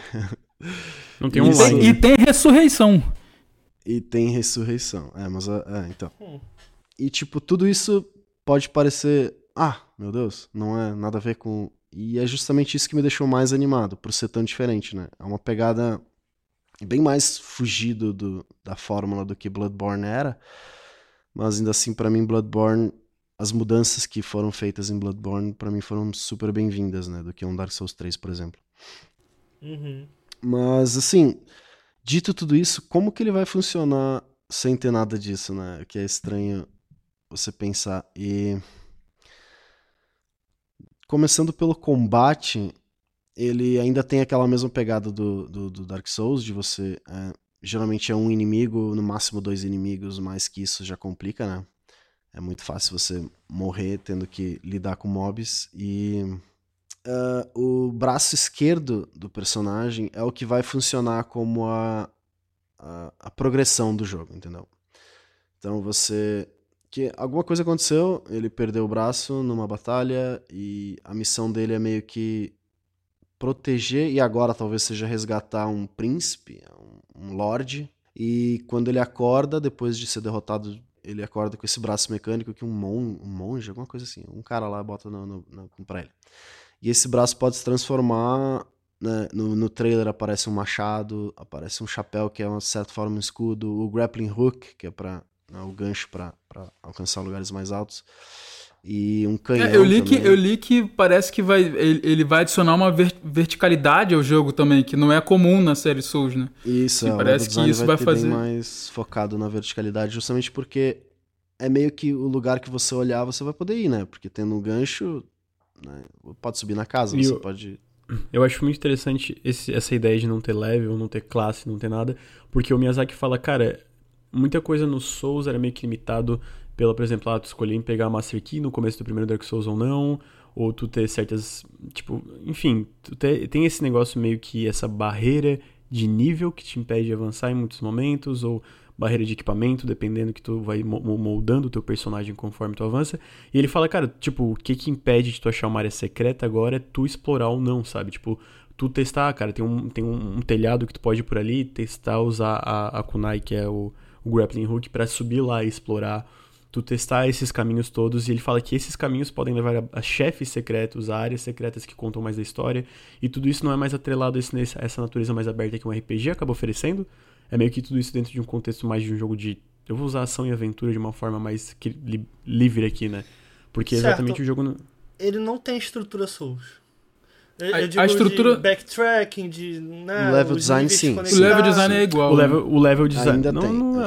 é, é tipo, ele, o, o que, que o Miyazaki fala, como, que eu vi como inspiração do level design do, do, desse jogo, é muito sobre a interconectividade do primeiro Dark Souls, que também é encontrada no Bloodborne. Ele fala, que, tipo, que isso tem um pouco. Mas assim, a forma que isso funciona é bem diferente exatamente porque ele não é um RPG. Não tem classes, é tipo, é um protagonista fixo, não tem PVP, então tudo isso vai funcionar de uma forma muito diferente. Até a própria narrativa vai funcionar de uma forma muito diferente, né?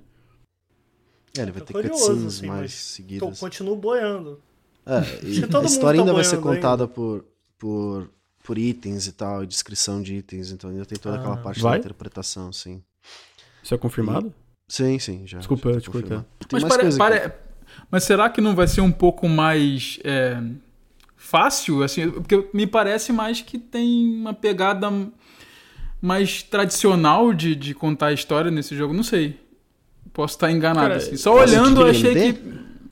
Tu diz É, é porque, é porque é um pouco diferente a forma que você entre, que você você tem que interpretar um pouco da história desse, do, dos Souls, né? Eu posso Hum. estar enganado porque eu realmente não sou nenhum conhecedor. Não, é isso. e nesse me, me pareceu que seria uma coisa mais é, assim, mais ponto. demonstrado mesmo Sim, durante sim. o jogo, com Mas é- mas é cutscenes e, e- e- Eu não tenho tanta certeza, cara. Eu acho que sim, assim, tipo, no nível superficial vai ser nisso, mas eu, não- eu não acho que o Miyazaki vai abandonar a estrutura dele de deixa muita coisa subentendida e, e- e, tipo, é, narrativa através do, ambi- do, do ambiente do jogo, narrativa através de itens, esse, esse tipo de coisa que fica subentendida que o jogador tem que procurar pra entender certas facetas da história, eu acho que isso não vai desaparecer, não. Eu acho que até pela própria- pelas próprias entrevistas a ideia isso não vai desaparecer. Uhum. Eu tô Não, achando muito estranho assim. isso que vocês estão falando, porque eu acho assim. Bicho, não é Souls. Beleza, não é Souls. Cara, então não me dê Souls. Ah, não. Não é Souls, mas na verdade é só um pouquinho? Porra, eu, eu Não. fico meio. Não, Não é que, tem, não é tem Souls. elementos, né? É que tem Ele só elementos, não- mas assim, Ah, a estrutura dele é, é tipo, é só tu ver, cara. Ele, ele corta. Cara, Souls, muita coisa que faz dele é classe, é item, é tu ter liberdade de, de montar esse teu personagem. É, muita coisa disso, cara, descartaram completamente. O multiplayer também é uma parte essencial da série. Tipo, tiraram tudo isso. Então, sim, tem elementos que retém, mas assim, tu pega os jogos do Fumito Ueda, tem coisas que se mantêm nos três igual, sabe? Tipo, igual não no sentido, mas se mantêm extremamente similares. Então, tem coisas características do diretor que vão se manter ali, do estúdio que vão se manter ali. Agora, se vai ser exatamente assim, ou, tipo, Souls... mas a estrutura é muito importante, né, Nilson? Você está falando dos jogos do Fumito Ueda, mas eu acho que a estrutura dos jogos são muito diferentes. Talvez o Ico e o The Last Guardian, eles dividam um pouco mais, Uhum. mas eu tô falando isso mais porque assim, totalmente baseado no que vocês estão me falando. Eu realmente não fui atrás dentro do jogo. Me interessa muito porque gosto muito de Souls e sinceramente, cara, amo de paixão um dos meus jogos favoritos da vida Dark Souls 1, mas ainda não zerei o 3. É, o 2 foi um pouco decepcionante pra mim, não chega a ser um jogo ruim, mas também, né, não tá a par com o primeiro. E o Bloodborne, apesar de ter gostado muito, até hoje eu também não zerei, muito porque eu fiquei meio, ai, deu, vai. Hum, tô, tô de boa isso? isso aqui. Não. Tô brincando. Não, enfim, eu tô falando isso porque eu fiquei um pouco mais animado exatamente por ele fugir realmente dessa proposta. É, eu gostaria de ver o estúdio, cara. Bom, a From Software já fez coisas muito diferentes no passado, eu acho que o estúdio evoluiu muito. Eu queria ver algo completamente diferente da From Software pós essa fase em que ele evoluiu, né? Essa fase de realmente de evolução. É, então eu acho meio estranho, tipo, ah, mas ao mesmo tempo eu entendo isso que você tá falando, Lucas. Bom, enfim, cara, eu quero ver, eu quero ver mais. Quero ver mais. Ô, Não, Bruno, então, você sabe e- alguma coisa da mecânica de morte, como vai funcionar? Então, a ideia é que ela vai ser extremamente limitada, né? Mas pelo menos uma vez por algum, alguma coisa, tipo, eu não sei se vai ter um checkpoint, um save, um- alguma coisa do tipo, mas uma vez você vai poder morrer e enganar o oponente, por exemplo, ah, o monstro te matou e ele simplesmente te dá as costas porque ele acha que tu morreu, né? Então você se levanta e vai lá e dá uma facada nas costas dele. É a orbe amarela de Devil. May Cry, não é isso? É. Ah, e, e vale lembrar que te- tem mudanças, por exemplo, o B, não que não tenha Dodge, mas eu, eu lembro que eu tava dando impressões que um cara, tipo, morreu pra um, pra um monstro ali no, no Shadows Twice, no, no- Sekiro, e aí ele morreu, ele levantou, foi, voltou atrás, ele matou os inimigos. Eu, eu, tô, eu tô até lendo aqui, porque eu tava lembrando disso e eu ia ler pra vocês. E aí, na hora que ele esperou no momento certo pra atacar, ele foi apertar B pra desviar, mas o B é um chute no Sekiro, né? E aí o cara pegou ele e matou ele. Então, tem uma, tipo, eu não sei exatamente, mas é que, tipo, eu tava lendo um pouco assim por cima, que eu não consegui ler muito dele ainda. Mas eu tava lendo assim, tem umas diferenças bem Tem, não, tem, tem. O combate. fundamentais, assim. O combate É tá o que eu bem falei, é- diferente. Tá, vamos lá, diferenças. Então, Então, quais são? ah, ele, ele é. Ele é baseado em base. Eu não queria falar isso. Mas, tipo, que nem mais ou menos o que a gente tava falando do Tsushima. Você tem uma base de combate e o inimigo tem uma base de combate. Então, se o inimigo te atacar e você se defender, no- se defender, tipo, levantar a espada no tempo certo, mais ou menos um parry no Dark Souls, né? Em vez de tu dar um. Ah, e o bicho cai pra trás e tu dá uma facada, ele vai perdendo um pouco da base. Entendeu? E quando ele perde a base até o ponto de que ele cai pra trás, aí você tem uma, uma abertura pra poder É, eu, atacar eu ele. li algo sobre ter um, fo- um foco em troca de espadados. Assim, de fazer, Isso, vem, é, vem, então. vem. E o monstro É faz tipo a poison, mesma né? coisa com você. Então, se você atacar ele enquanto ele tá com a base forte, ele pode quebrar a tua base. Então, você tem uma troca de ataque sem se acertar até o ponto em que um dos dois quebra Certo. a base e você pode entrar meio que na. E tem até um símbolo que aparece bem grande na tela, assim, é quando o inimigo vai dar um ataque muito forte. É mais ou menos a, a luzinha vermelha do, do God of War. Você não pode se defender e você não pode, entendeu? Você, Se Uhum, você for se defender, E tem stealth? segurar. Tem, tem. Segurar a Tem stealth, base, você vai tomar uma porrada do. Tem, tem Tá, stealth, mas tem stealth mais tradicional ou é que no meio no estilo Souls ali de andar devagarzinho e por trás. Não, não, tem encosta na parede, vai. Ah, é, verdade, tem essa Ah, mecânica. interessante. Stealth mesmo. Hum. Dá pra você Tem abaixar e- também. Tem Shu Vale da From lembrar- Software, não era? Era, Ou mas não? não é desse Era- time, era do outro time, mas é da From Software. Sim. Sério? Tem Só show vale- da From É, Software? sim, É, sim. É da From Software. Vale Caraca. lembrar outra, outra mudança que pode parecer pequena, mas é muito grande, é que o jogo tem um pulo, né? Tu pula, tipo, Sim, pula tu pula. É, não- pra cima, sim. assim. É um pulo bem grande, assim, bem vertical que o personagem Eu vai- acho, pelo que eu vi até agora, não tem esquiva. Não tem o, É. o rolar pro lado. Tem o pulo, que alguns esses ataques que, que aparece o símbolo, tu vai ter que pular. Se tu não pular, tu toma porrada. E além disso, tu pode usar o gancho no inimigo pra tentar se aproximar dele, ou usar o gancho em outro lugar pra fugir da, da, da batalha, mas até agora, pelo menos, eles não mostraram um rolar ou um dash, que nem o do Bloodborne, né? Que muda completamente a Sim, dinâmica com do combate. certeza. Cara, é, muda muito na, na questão de estrutura de exploração também, porque isso abre Uhum. muitas possibilidades pro time de desenvolvimento pra fazer outras coisas. E eu tava lendo que ele, tipo, é muito. é, tipo, eles perguntaram, tá, e por que, que vocês não botaram multiplayer no jogo? Eles, ele meio que fala, cara, a gente era limitado em muitos sentidos, por, por questão do que a gente tinha que pensar pelo PVP, e a gente Uhum. queria focar no single player, tirando tudo PVP, foda-se, sabe? Tipo, Uhum. acabou o multiplayer no Ah, jogo. mas pô, o multiplayer de Souls é, é revolucionário que eu chamo. É, aquilo ali é, é, é porque Ah, mas muito é- e aí? Não, cara. multiplayer Tá é querendo algo diferente, não quer mais? multiplayer é muito animal, assim. Uhum. E eu admito que é, é- é- pô, eu joguei Souls, eh, Souls, Dark Souls 1 foi, acho que o segundo jogo que eu mais joguei na vida, terceiro. Eu, eu joguei 270 horas de Souls assim, muito porque eu gostava muito do, do, do, do PVP, mas também como ele se misturava à campanha single player, assim. Então, Uhum. É. eu, eu, eu, eu, eu, entendo o que você está falando, mas me parece mais um mais uma esquiva do que qualquer outra coisa, porque eu acho que a forma como o multiplayer se misturava em Dark Souls é, é animal, assim. Funciona não entendi. Ah, eu tô curioso pra, pra ver como que eles focam, entendeu? Ah, Eu quero realmente Eu também, criar o melhor PVE possível pra depois Uhum. talvez explorar um PVP dentro disso, mas eu acho que ter a liberdade de você criar um PVE muito mais focado em PVE mesmo, ah, pra mim pelo O menos que eu prefiro e eu acho muito mais interessante. O bom é que eles não precisam se preocupar com um mongolão da internet reclamando de nerfar arma ou não nerfar arma, né? Tipo, ai meu Deus, nerfar minha arma. Você tá agressivo, hein, Lucas? É, né? Caramba, todo mundo é mongol, todo mundo é burro. Burro, Que coisa horrível. falta de inteligência. Peça desculpa à sua audiência. Que coisa feia. Gente, desculpa, gente. Eu tô dizendo Corta aí, pessoal corta que isso fica... aí, editor, corta. Eu tô dizendo a galera que fica escrota na internet por mudança de, de patch, essas coisas. Mas assim, eu tô bem curioso, cara, porque eu gosto também bastante do PVP de Souls, mas pra mim o, o que mais me mantinha no jogo, realmente, pelo menos- especialmente o Dark Souls 1, que é o meu preferido, era. Tudo bem que eu não zerei Bloodborne ainda também, né? Que nem o. Ricardo também não zerei. Mas assim, eu tava gostando bastante de Bloodborne, só não, não Agora eu posso falar uma coisa? ainda. Não, porque eu não terminei. Ah, Olha aí. Nossa, tá muito ríspido, gente.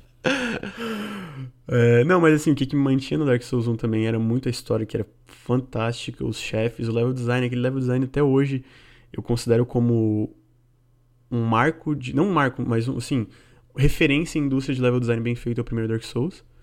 Então, tipo, eles têm esse negócio de mais verticalidade, eles estão tá tomando inspiração no Dark Souls 1, que eles falam que ainda é muito importante pra eles, de, de querer ter esse negócio de tu poder ver lá na frente uma coisa que tipo, tu vai chegar lá depois, depois tu voltar, olhar pra trás e ver aquilo. Isso tá- e mais todas as mudanças que estão acontecendo também me deixaram bem hypado pro jogo, assim. É um dos meus jogos preferidos, é 3, assim. Eu acho que atrás do Resident Evil 2 é o que eu mais quero, assim.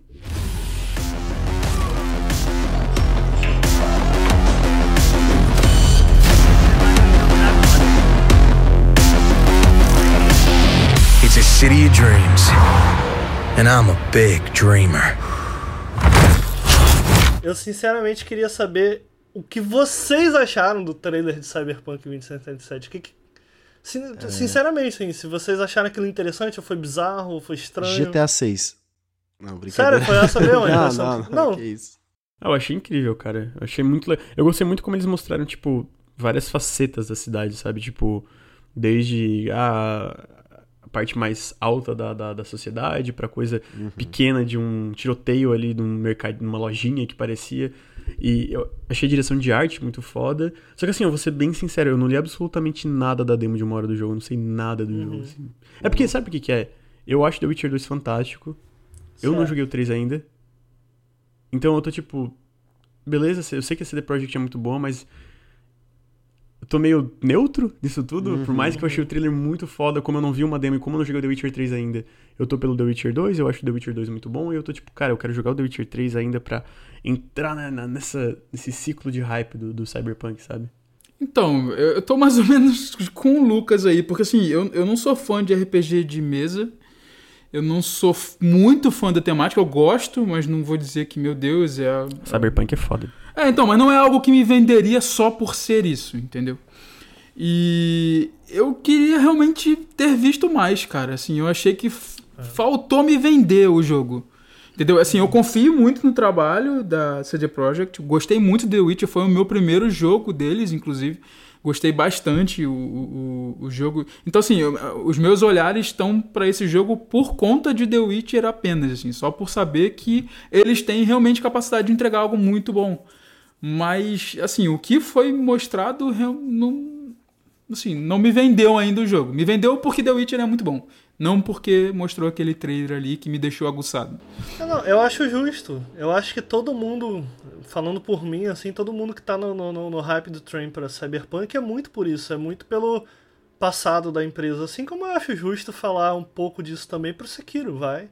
De Tipo, pô, cara, é... Uhum, com certeza. Então, assim, eu, eu perguntei isso pra vocês porque é, para mim é, é, é, é, é refrescante ver essas opiniões. Saíram muitas opiniões na internet, é, em especial em relação a ele ser FPS e tal. E a gente viu até o Gibson, que a gente pode considerar o pai do, do, do Cyberpunk, né? É, que foi quem escreveu Neuromancer, falar que aquilo parecia muito GTA. E eu fiquei. Porque eu li o 2020, né? Eu, eu, joguei Cyberpunk. Eu chamo de 2020 porque em inglês a gente fala 2020.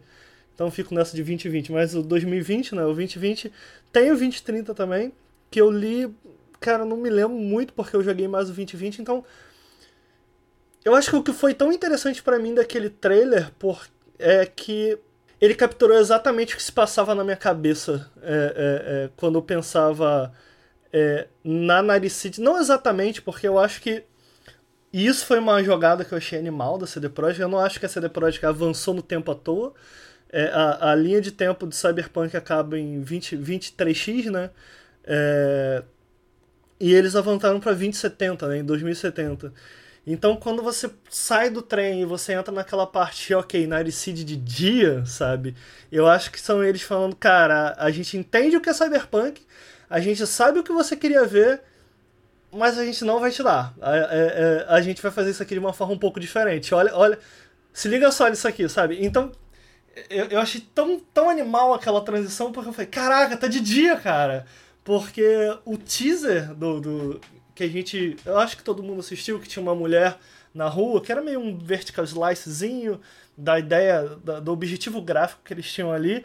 A gente viu uma Naricity que era exatamente como descrita e, é, é, e, e, desenhada, digamos assim, é, é, mais, mais comumente pela, pela cultura pop, porque uma coisa interessante é que o, o Cyberpunk 20, 2020 ele foi escrito pelo Mike Pondsmith quando ele assistiu Blade Runner. Então ele ainda não tinha lido o que eu chamo, acabei de chamar aqui do, de pai do Cyberpunk, né? Que é o Gibson. Então, cara, a visão dele de Cyberpunk deve muito ao filme, tá? Não é o Do Android's Dream of Electric Sheep, que é a obra pela qual Blade Runner se, se inspirou. Então, a obra do, do, do Pondsmith saiu na década de 80 ela é um cyberpunk que, cara, ela não é exatamente o que o Gibson faz. É por isso que eu acho que existe uma farpinha ali, né? É... Talvez por ser um RPG de mesa da época, de, da, da, década de 80, ele tem um pouco essa... O, o, livro de regras abre com uma frase estilo sobre substância, sabe? É... Então, é um, é um jogo de RPG muito preocupado no estilo, saca? e eu acho que a CD Projekt capturou isso. O, o Lucas falou das cores e tal. Eu achei que isso foi animal. Uma coisa que eu gostei muito, que eu acho que o Lucas falou também, cara, preciso concordar e, e falar mais sobre isso, que é, a gente viu uma Night City é, é, é, street level, sabe?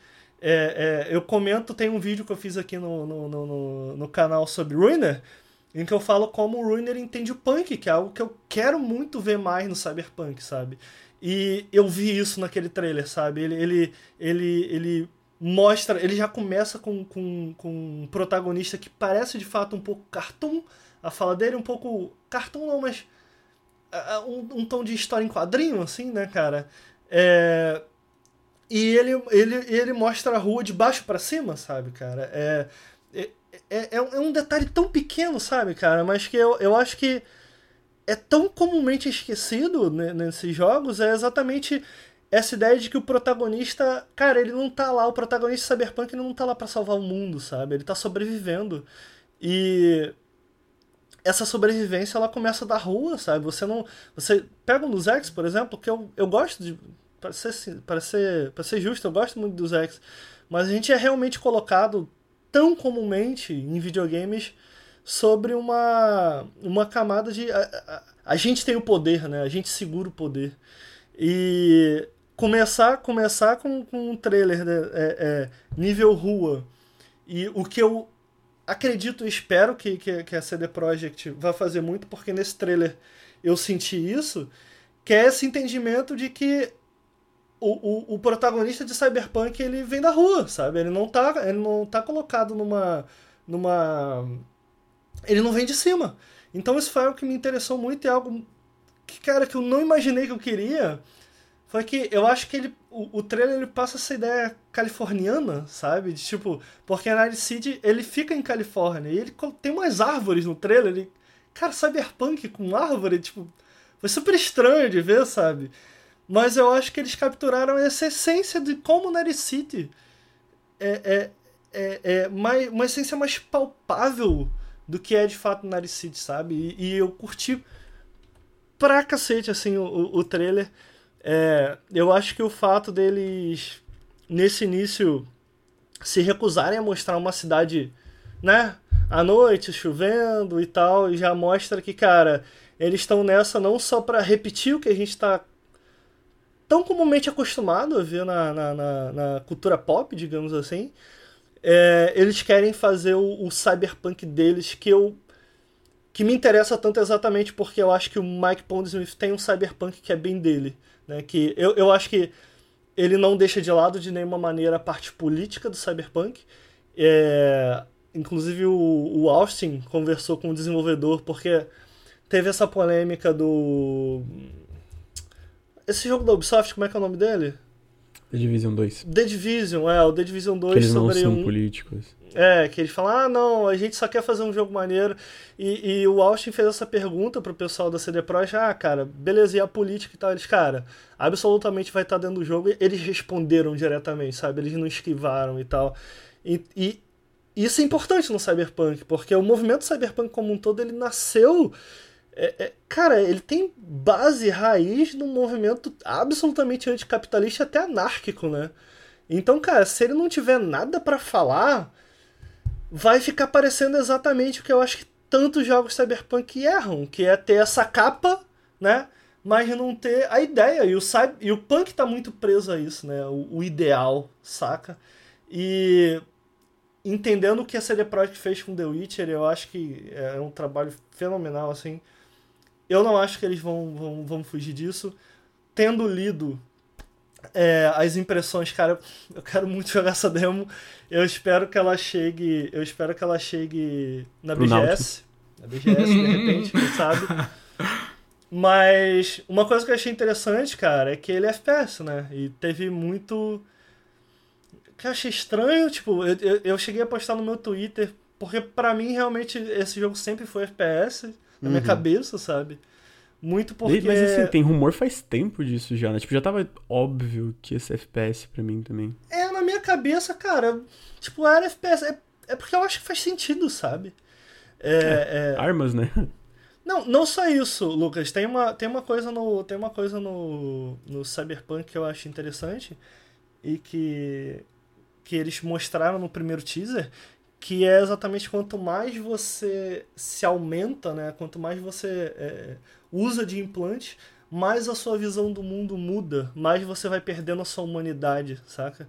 E, porra, cara, que, que forma melhor de fazer isso do que explorar isso através da primeira pessoa, saca? É, mais do que isso, eu acho que isso foi algo que os desenvolvedores falaram e que é muito importante pro Cyberpunk. Primeira pessoa comunica escala, né? Muito Uhum. bem. E, cara, Pra mim soa tão natural, porque não é à toa que é, primeira pessoa é o tipo de câmera utilizado pra Immersive Scenes. Que, cara, o nome já fala, são imersivos, sabe? E eu acho que isso é muito importante pro, pro, pro Cyberpunk acertar, saca? É, eu sei que uma coisa que o Mike Pondsmith revelou que é algo novo na lore de, de, de Cyberpunk, que é o Brain, Brain Dancing, que é basicamente uma droga em que você. Vamos dizer, eu uso uma droga aqui e eu entro. Eu entro por horas na vida do Bruno, sabe? O Bruno tá vivo, ele não morreu. Eu consigo ver tudo que ele faz, eu vivo a vida dele. Exatamente por. Já tem Exa- um. Hum. Desculpa, é que eu já vi esse conceito em algum lugar. É o Better Than Life do, do, do Shadowrun. É bem similar. Ah, assim, é o Shadowrun. Foi no Shadowrun que eu vi, tá É o certo. BTL, Desculpa, pode... BTL drug. Não, é porque Cyberpunk não tem uma classe média, né, cara? É, ele tem ele tem mega corporações e tem pobreza absurda. É exatamente isso que faz do Cyberpunk ser Cyberpunk. Não existe, classe média não existe, né? É Inexistente. Ah, Shadowrun também é mais ou menos assim que eu lembro, assim. Então por isso Pode- essa droga eu acho que faz tão sentido. E ele falou que vai, isso vai ser bastante explorado na história. E de novo, cara, é, é- isso conecta com a primeira pessoa, sabe? Essa ideia de Sim. você estar vivendo, olhando pelos olhos de outra pessoa. Então, cara, assim, eu acho que comunica muito bem o que é Cyberpunk. É, é- é- essa visão em primeira pessoa. Uma coisa que eu comentei, eu tava conversando. Eu acho que eu já comentei aqui no podcast, mas eu gravei também um podcast sobre Cyberpunk com o Totoro, que entende pra caramba de, de Cyberpunk. Foi uma conversa bacana. Assiste lá no canal do Totoro, tutorial. É, que eu acho que Cyberpunk. Cyberpunk. A primeira pessoa também abre uma oportunidade que é algo que. Assim, eu gostaria de ver, isso não é rumor, não é nada. Que é algo que eu gostaria muito de ver. Cara, eu queria interagir com a tecnologia daquele mundo, saca? É, é, é, a gente, a gente, em videogames, a gente é tão comumente entregue a mundos incríveis, a, a, a tecnologias muito distantes, mas a gente tão raramente interage com elas, sabe? Geralmente se resume a um aperto de botão ou, ou coisa do tipo. Eu queria muito ver coisas diegéticas nesse sentido. é, eu, eu comentei lá também do Doom que faz isso, Doom 3, em que você. Que é bem simples, né, cara? Mas você pode interagir com um painel e tal. Cara, eu queria muito ver mais isso. O Totoro falou de Dead Space. Realmente, Dead Space é um bom exemplo, sabe? É, pra quem viu a demo. Pô, é animal, cara. Pra quem viu a demo, o Austin comentou como o que ele acredita que vai ser uma HUD. Cara, vão passar 10, 20 anos e as pessoas vão olhar pra trás e lembrar, cara, lembra dessa HUD aqui do Cyberpunk? Ele falou que é animal, assim, que, a HUD tá. Realmente não parece, não- parece uma HUD de videogame, eu não imagino que pode ser isso, né? É, então, cara, tudo isso pra dizer que eu acho que, cara, a primeira pessoa faz muito sentido nesse jogo. É, é, isso não me incomodou de maneira nenhuma, muito pelo contrário, pareceu um passo bastante natural, assim. E eu acho que com esse primeiro trailer a, a, a CD Projekt mostrou não só um entendimento do que Cyberpunk é, é, do- vou chamar a versão Mike Pondsmith do Cyberpunk é, mas como que, assim como The Witcher, eles querem eles querem trabalhar essa base. Cara, eles pegam Cyberpunk como base e eles trabalham em cima disso, que foi algo que eu acho que o universo, entre aspas, expandido de The Witcher é, é, é, né, pra série The Witcher, da CD Projekt, cara, é excelente. Então, bicho, hype. Cara, não sei nem o que acrescentar, tipo. É porque tu foi, tu foi muito completo. Tu entrou Não, em origens de Cyberpunk e. É assim, eu nem li nada de Cyberpunk porque eu sabia que o Ricardo ia falar tudo. Então, assim, nem. Deixei É, eu ele me ensinar bastante, agora. Eu tô, eu, eu tô mais, bastante eu tô mais no hype agora que o Ricardo falou do jogo. Não, para ser justo, coisas que eu tô preocupado, tá? Coisas que a gente viu na demo, pro Lucas que não viu nada. Cara, é... O pessoal comentou sobre. E os próprios criadores comentaram sobre verticalidade, né? Você vai poder. Não sei se vocês viram o teaser, mas a personagem tem umas garras que saem do braço, meio tipo dos X, né? É, eu, li, eu li isso, mas eu fico pensando, cara. É porque eu, eu li isso e não só, eu li que todos os. Não, não sei se todos os prédios, Todos mas não, muitos é, dos prédios vão ter andares que vão ter é, é, é, apartamentos e vão ter NPCs desses apartamentos. Cacete, tipo, o jogo já vai ser muito grande. E ainda vai ter prédios que você vai ter todos alguns andares com NPC. Pô, é uma coisa muito. É, eu, eu tô assim, curioso eu- pra ver como vai funcionar isso na prática, tá? Então, o, Realmente, The Witcher eles falaram. 3... Ah, Bom, desculpa. Ah. Fala, o, querido. O The Witcher 3 tinha muito disso, de se preocupar em onde fulano vai morar, tipo, Uhum. né, de, de fazer à mão cada uma das casinhas de cada um Uhum. dos lugares do mundo, né? Nada procedural, nada. Não, vamos, vamos realmente entender quem mora aqui, por que, que essa pessoa mora aqui e como que ela vive morando aqui, sabe, nessa região e tal.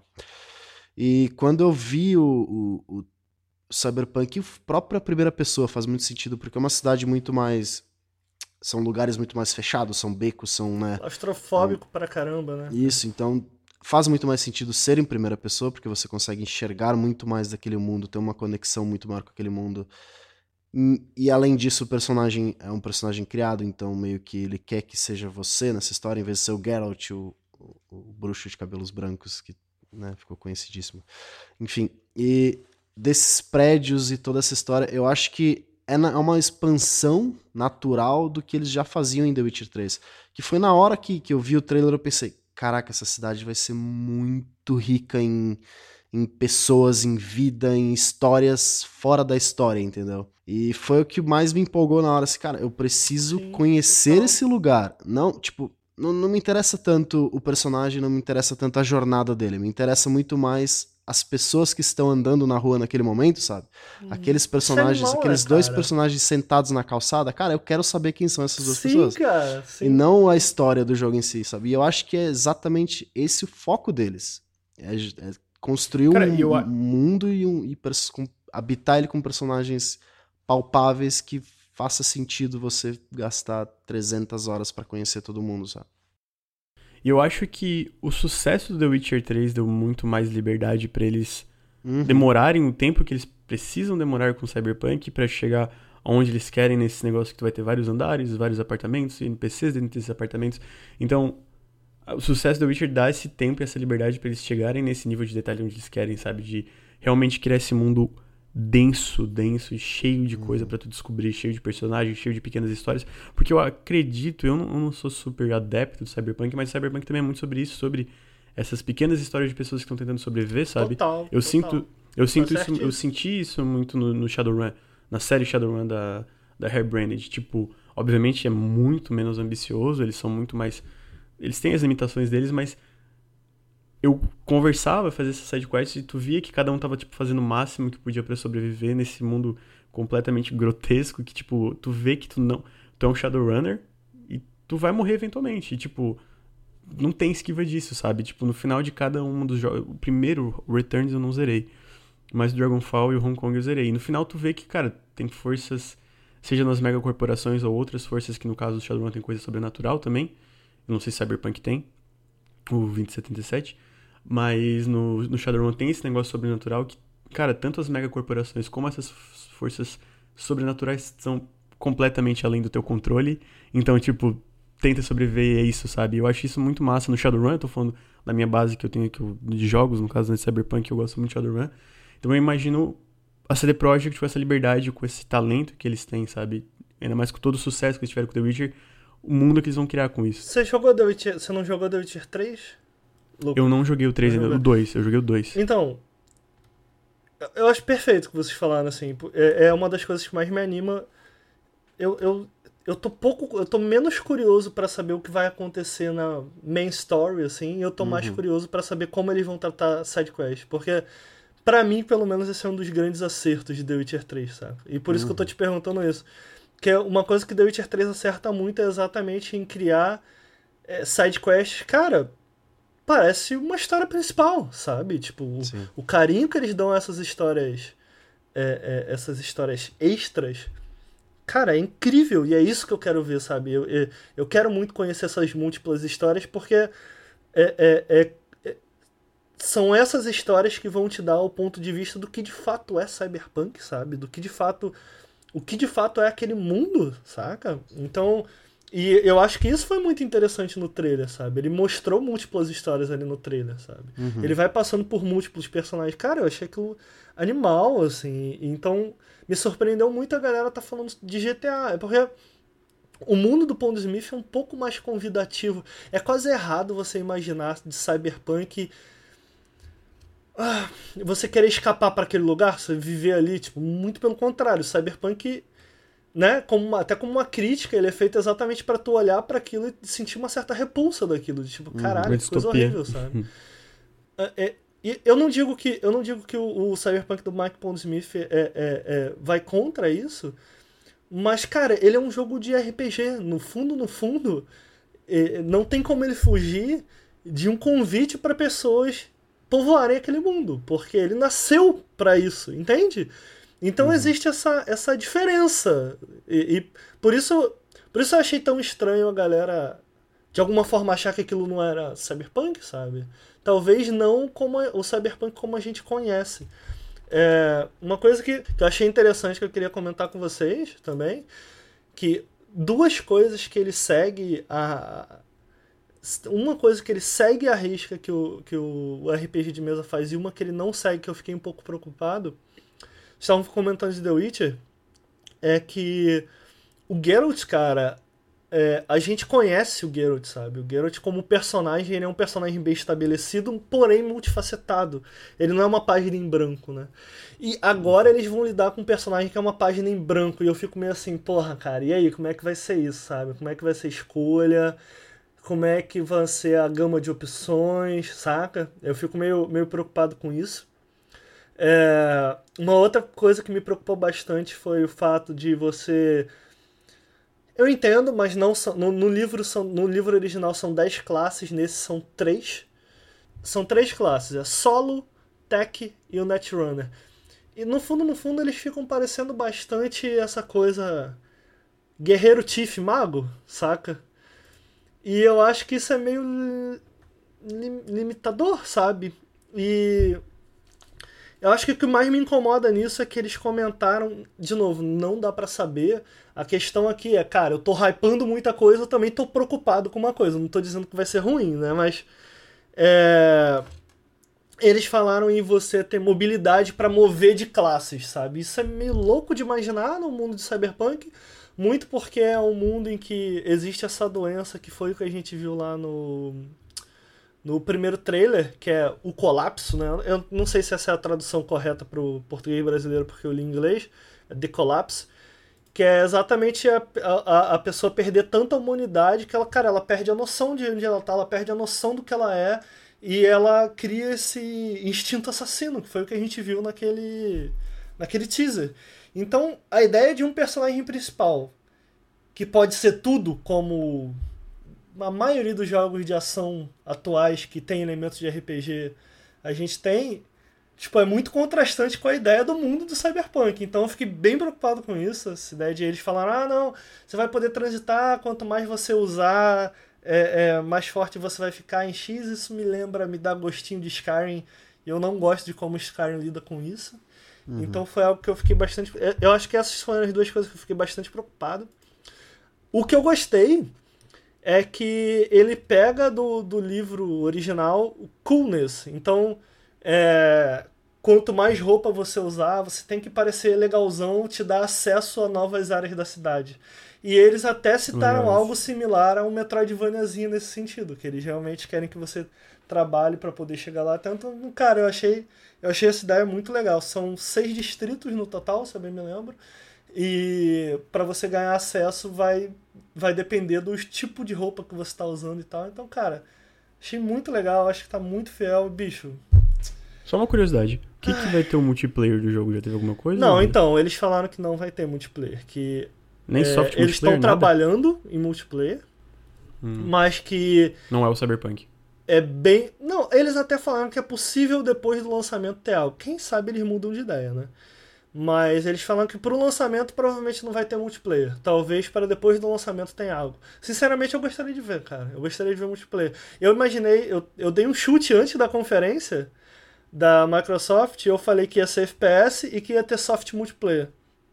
É, eu, É. eu- imagino que se tiver algum tipo de mu- multiplayer, vai ser um soft multiplayer, alguma coisa do tipo, sabe? É, eu imaginei. Porque. Assim, como, como, como, como RPG de mesa, de novo, faz sentido você jogar com outras pessoas, né? Mas. Enfim, eu, eu ficaria interessado se tivesse algum tipo de Matrix, de Matrix, como tem no Shadowrun, por exemplo, em que você encontra as pessoas ou você faz alguma missãozinha, sabe? Eu, eu, eu estaria interessado em jogar isso. Eu- eu gostaria de ver isso.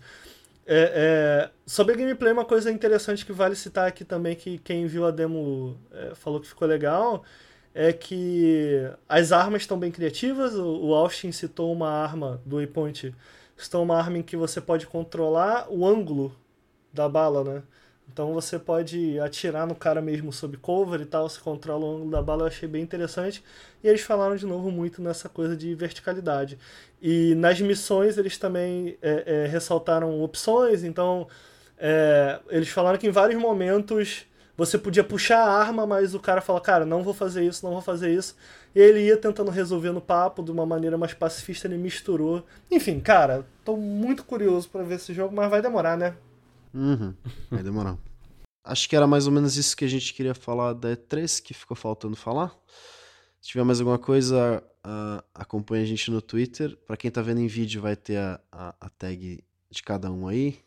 Provavelmente durante o vídeo inteiro, mas quem acompanha, quem tá acompanhando em áudio, ah, eu sou o Bruno Tessaro. Eu não me apresentei ainda até agora, né? Mas vocês Caraca! sabem quem sou eu. Que Me segue maravilha. lá, né? Primeira tentativa, vai. Vai, vai. É, o host é o Vini, né? Eu só tô substituindo ele temporariamente, mas o, o Nautilus Link vai continuar e o Vini. Por favor, Vini. então, o- Ajuda nós, Vini.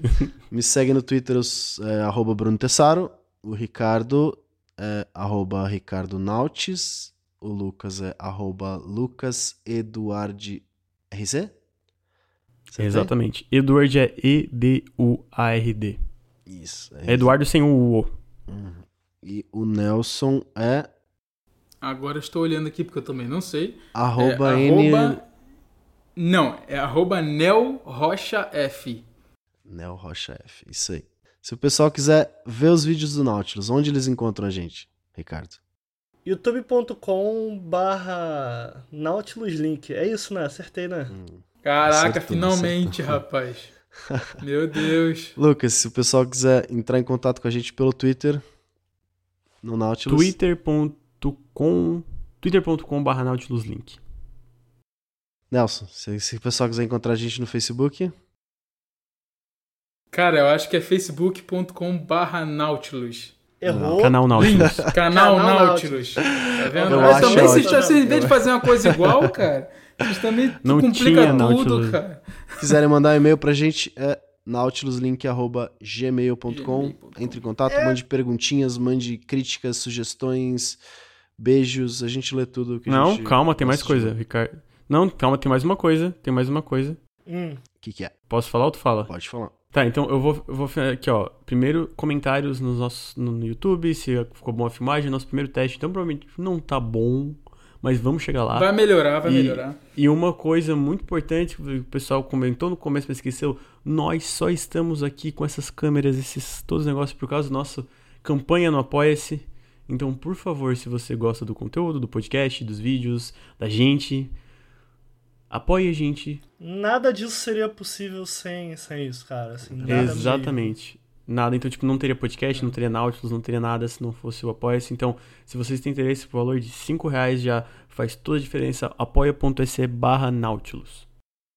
É isso aí. É isto. Isso aí. Três acabou, agora é só ano que vem. Valeu. Me ajuda a sobreviver até Cyberpunk aí, pô. É isso aí. Ah, ajuda a gente no Apoia-se pra gente sobreviver. Beijo, gente. Valeu, gente. Tchau, tchau, Tchau. tchau. tchau.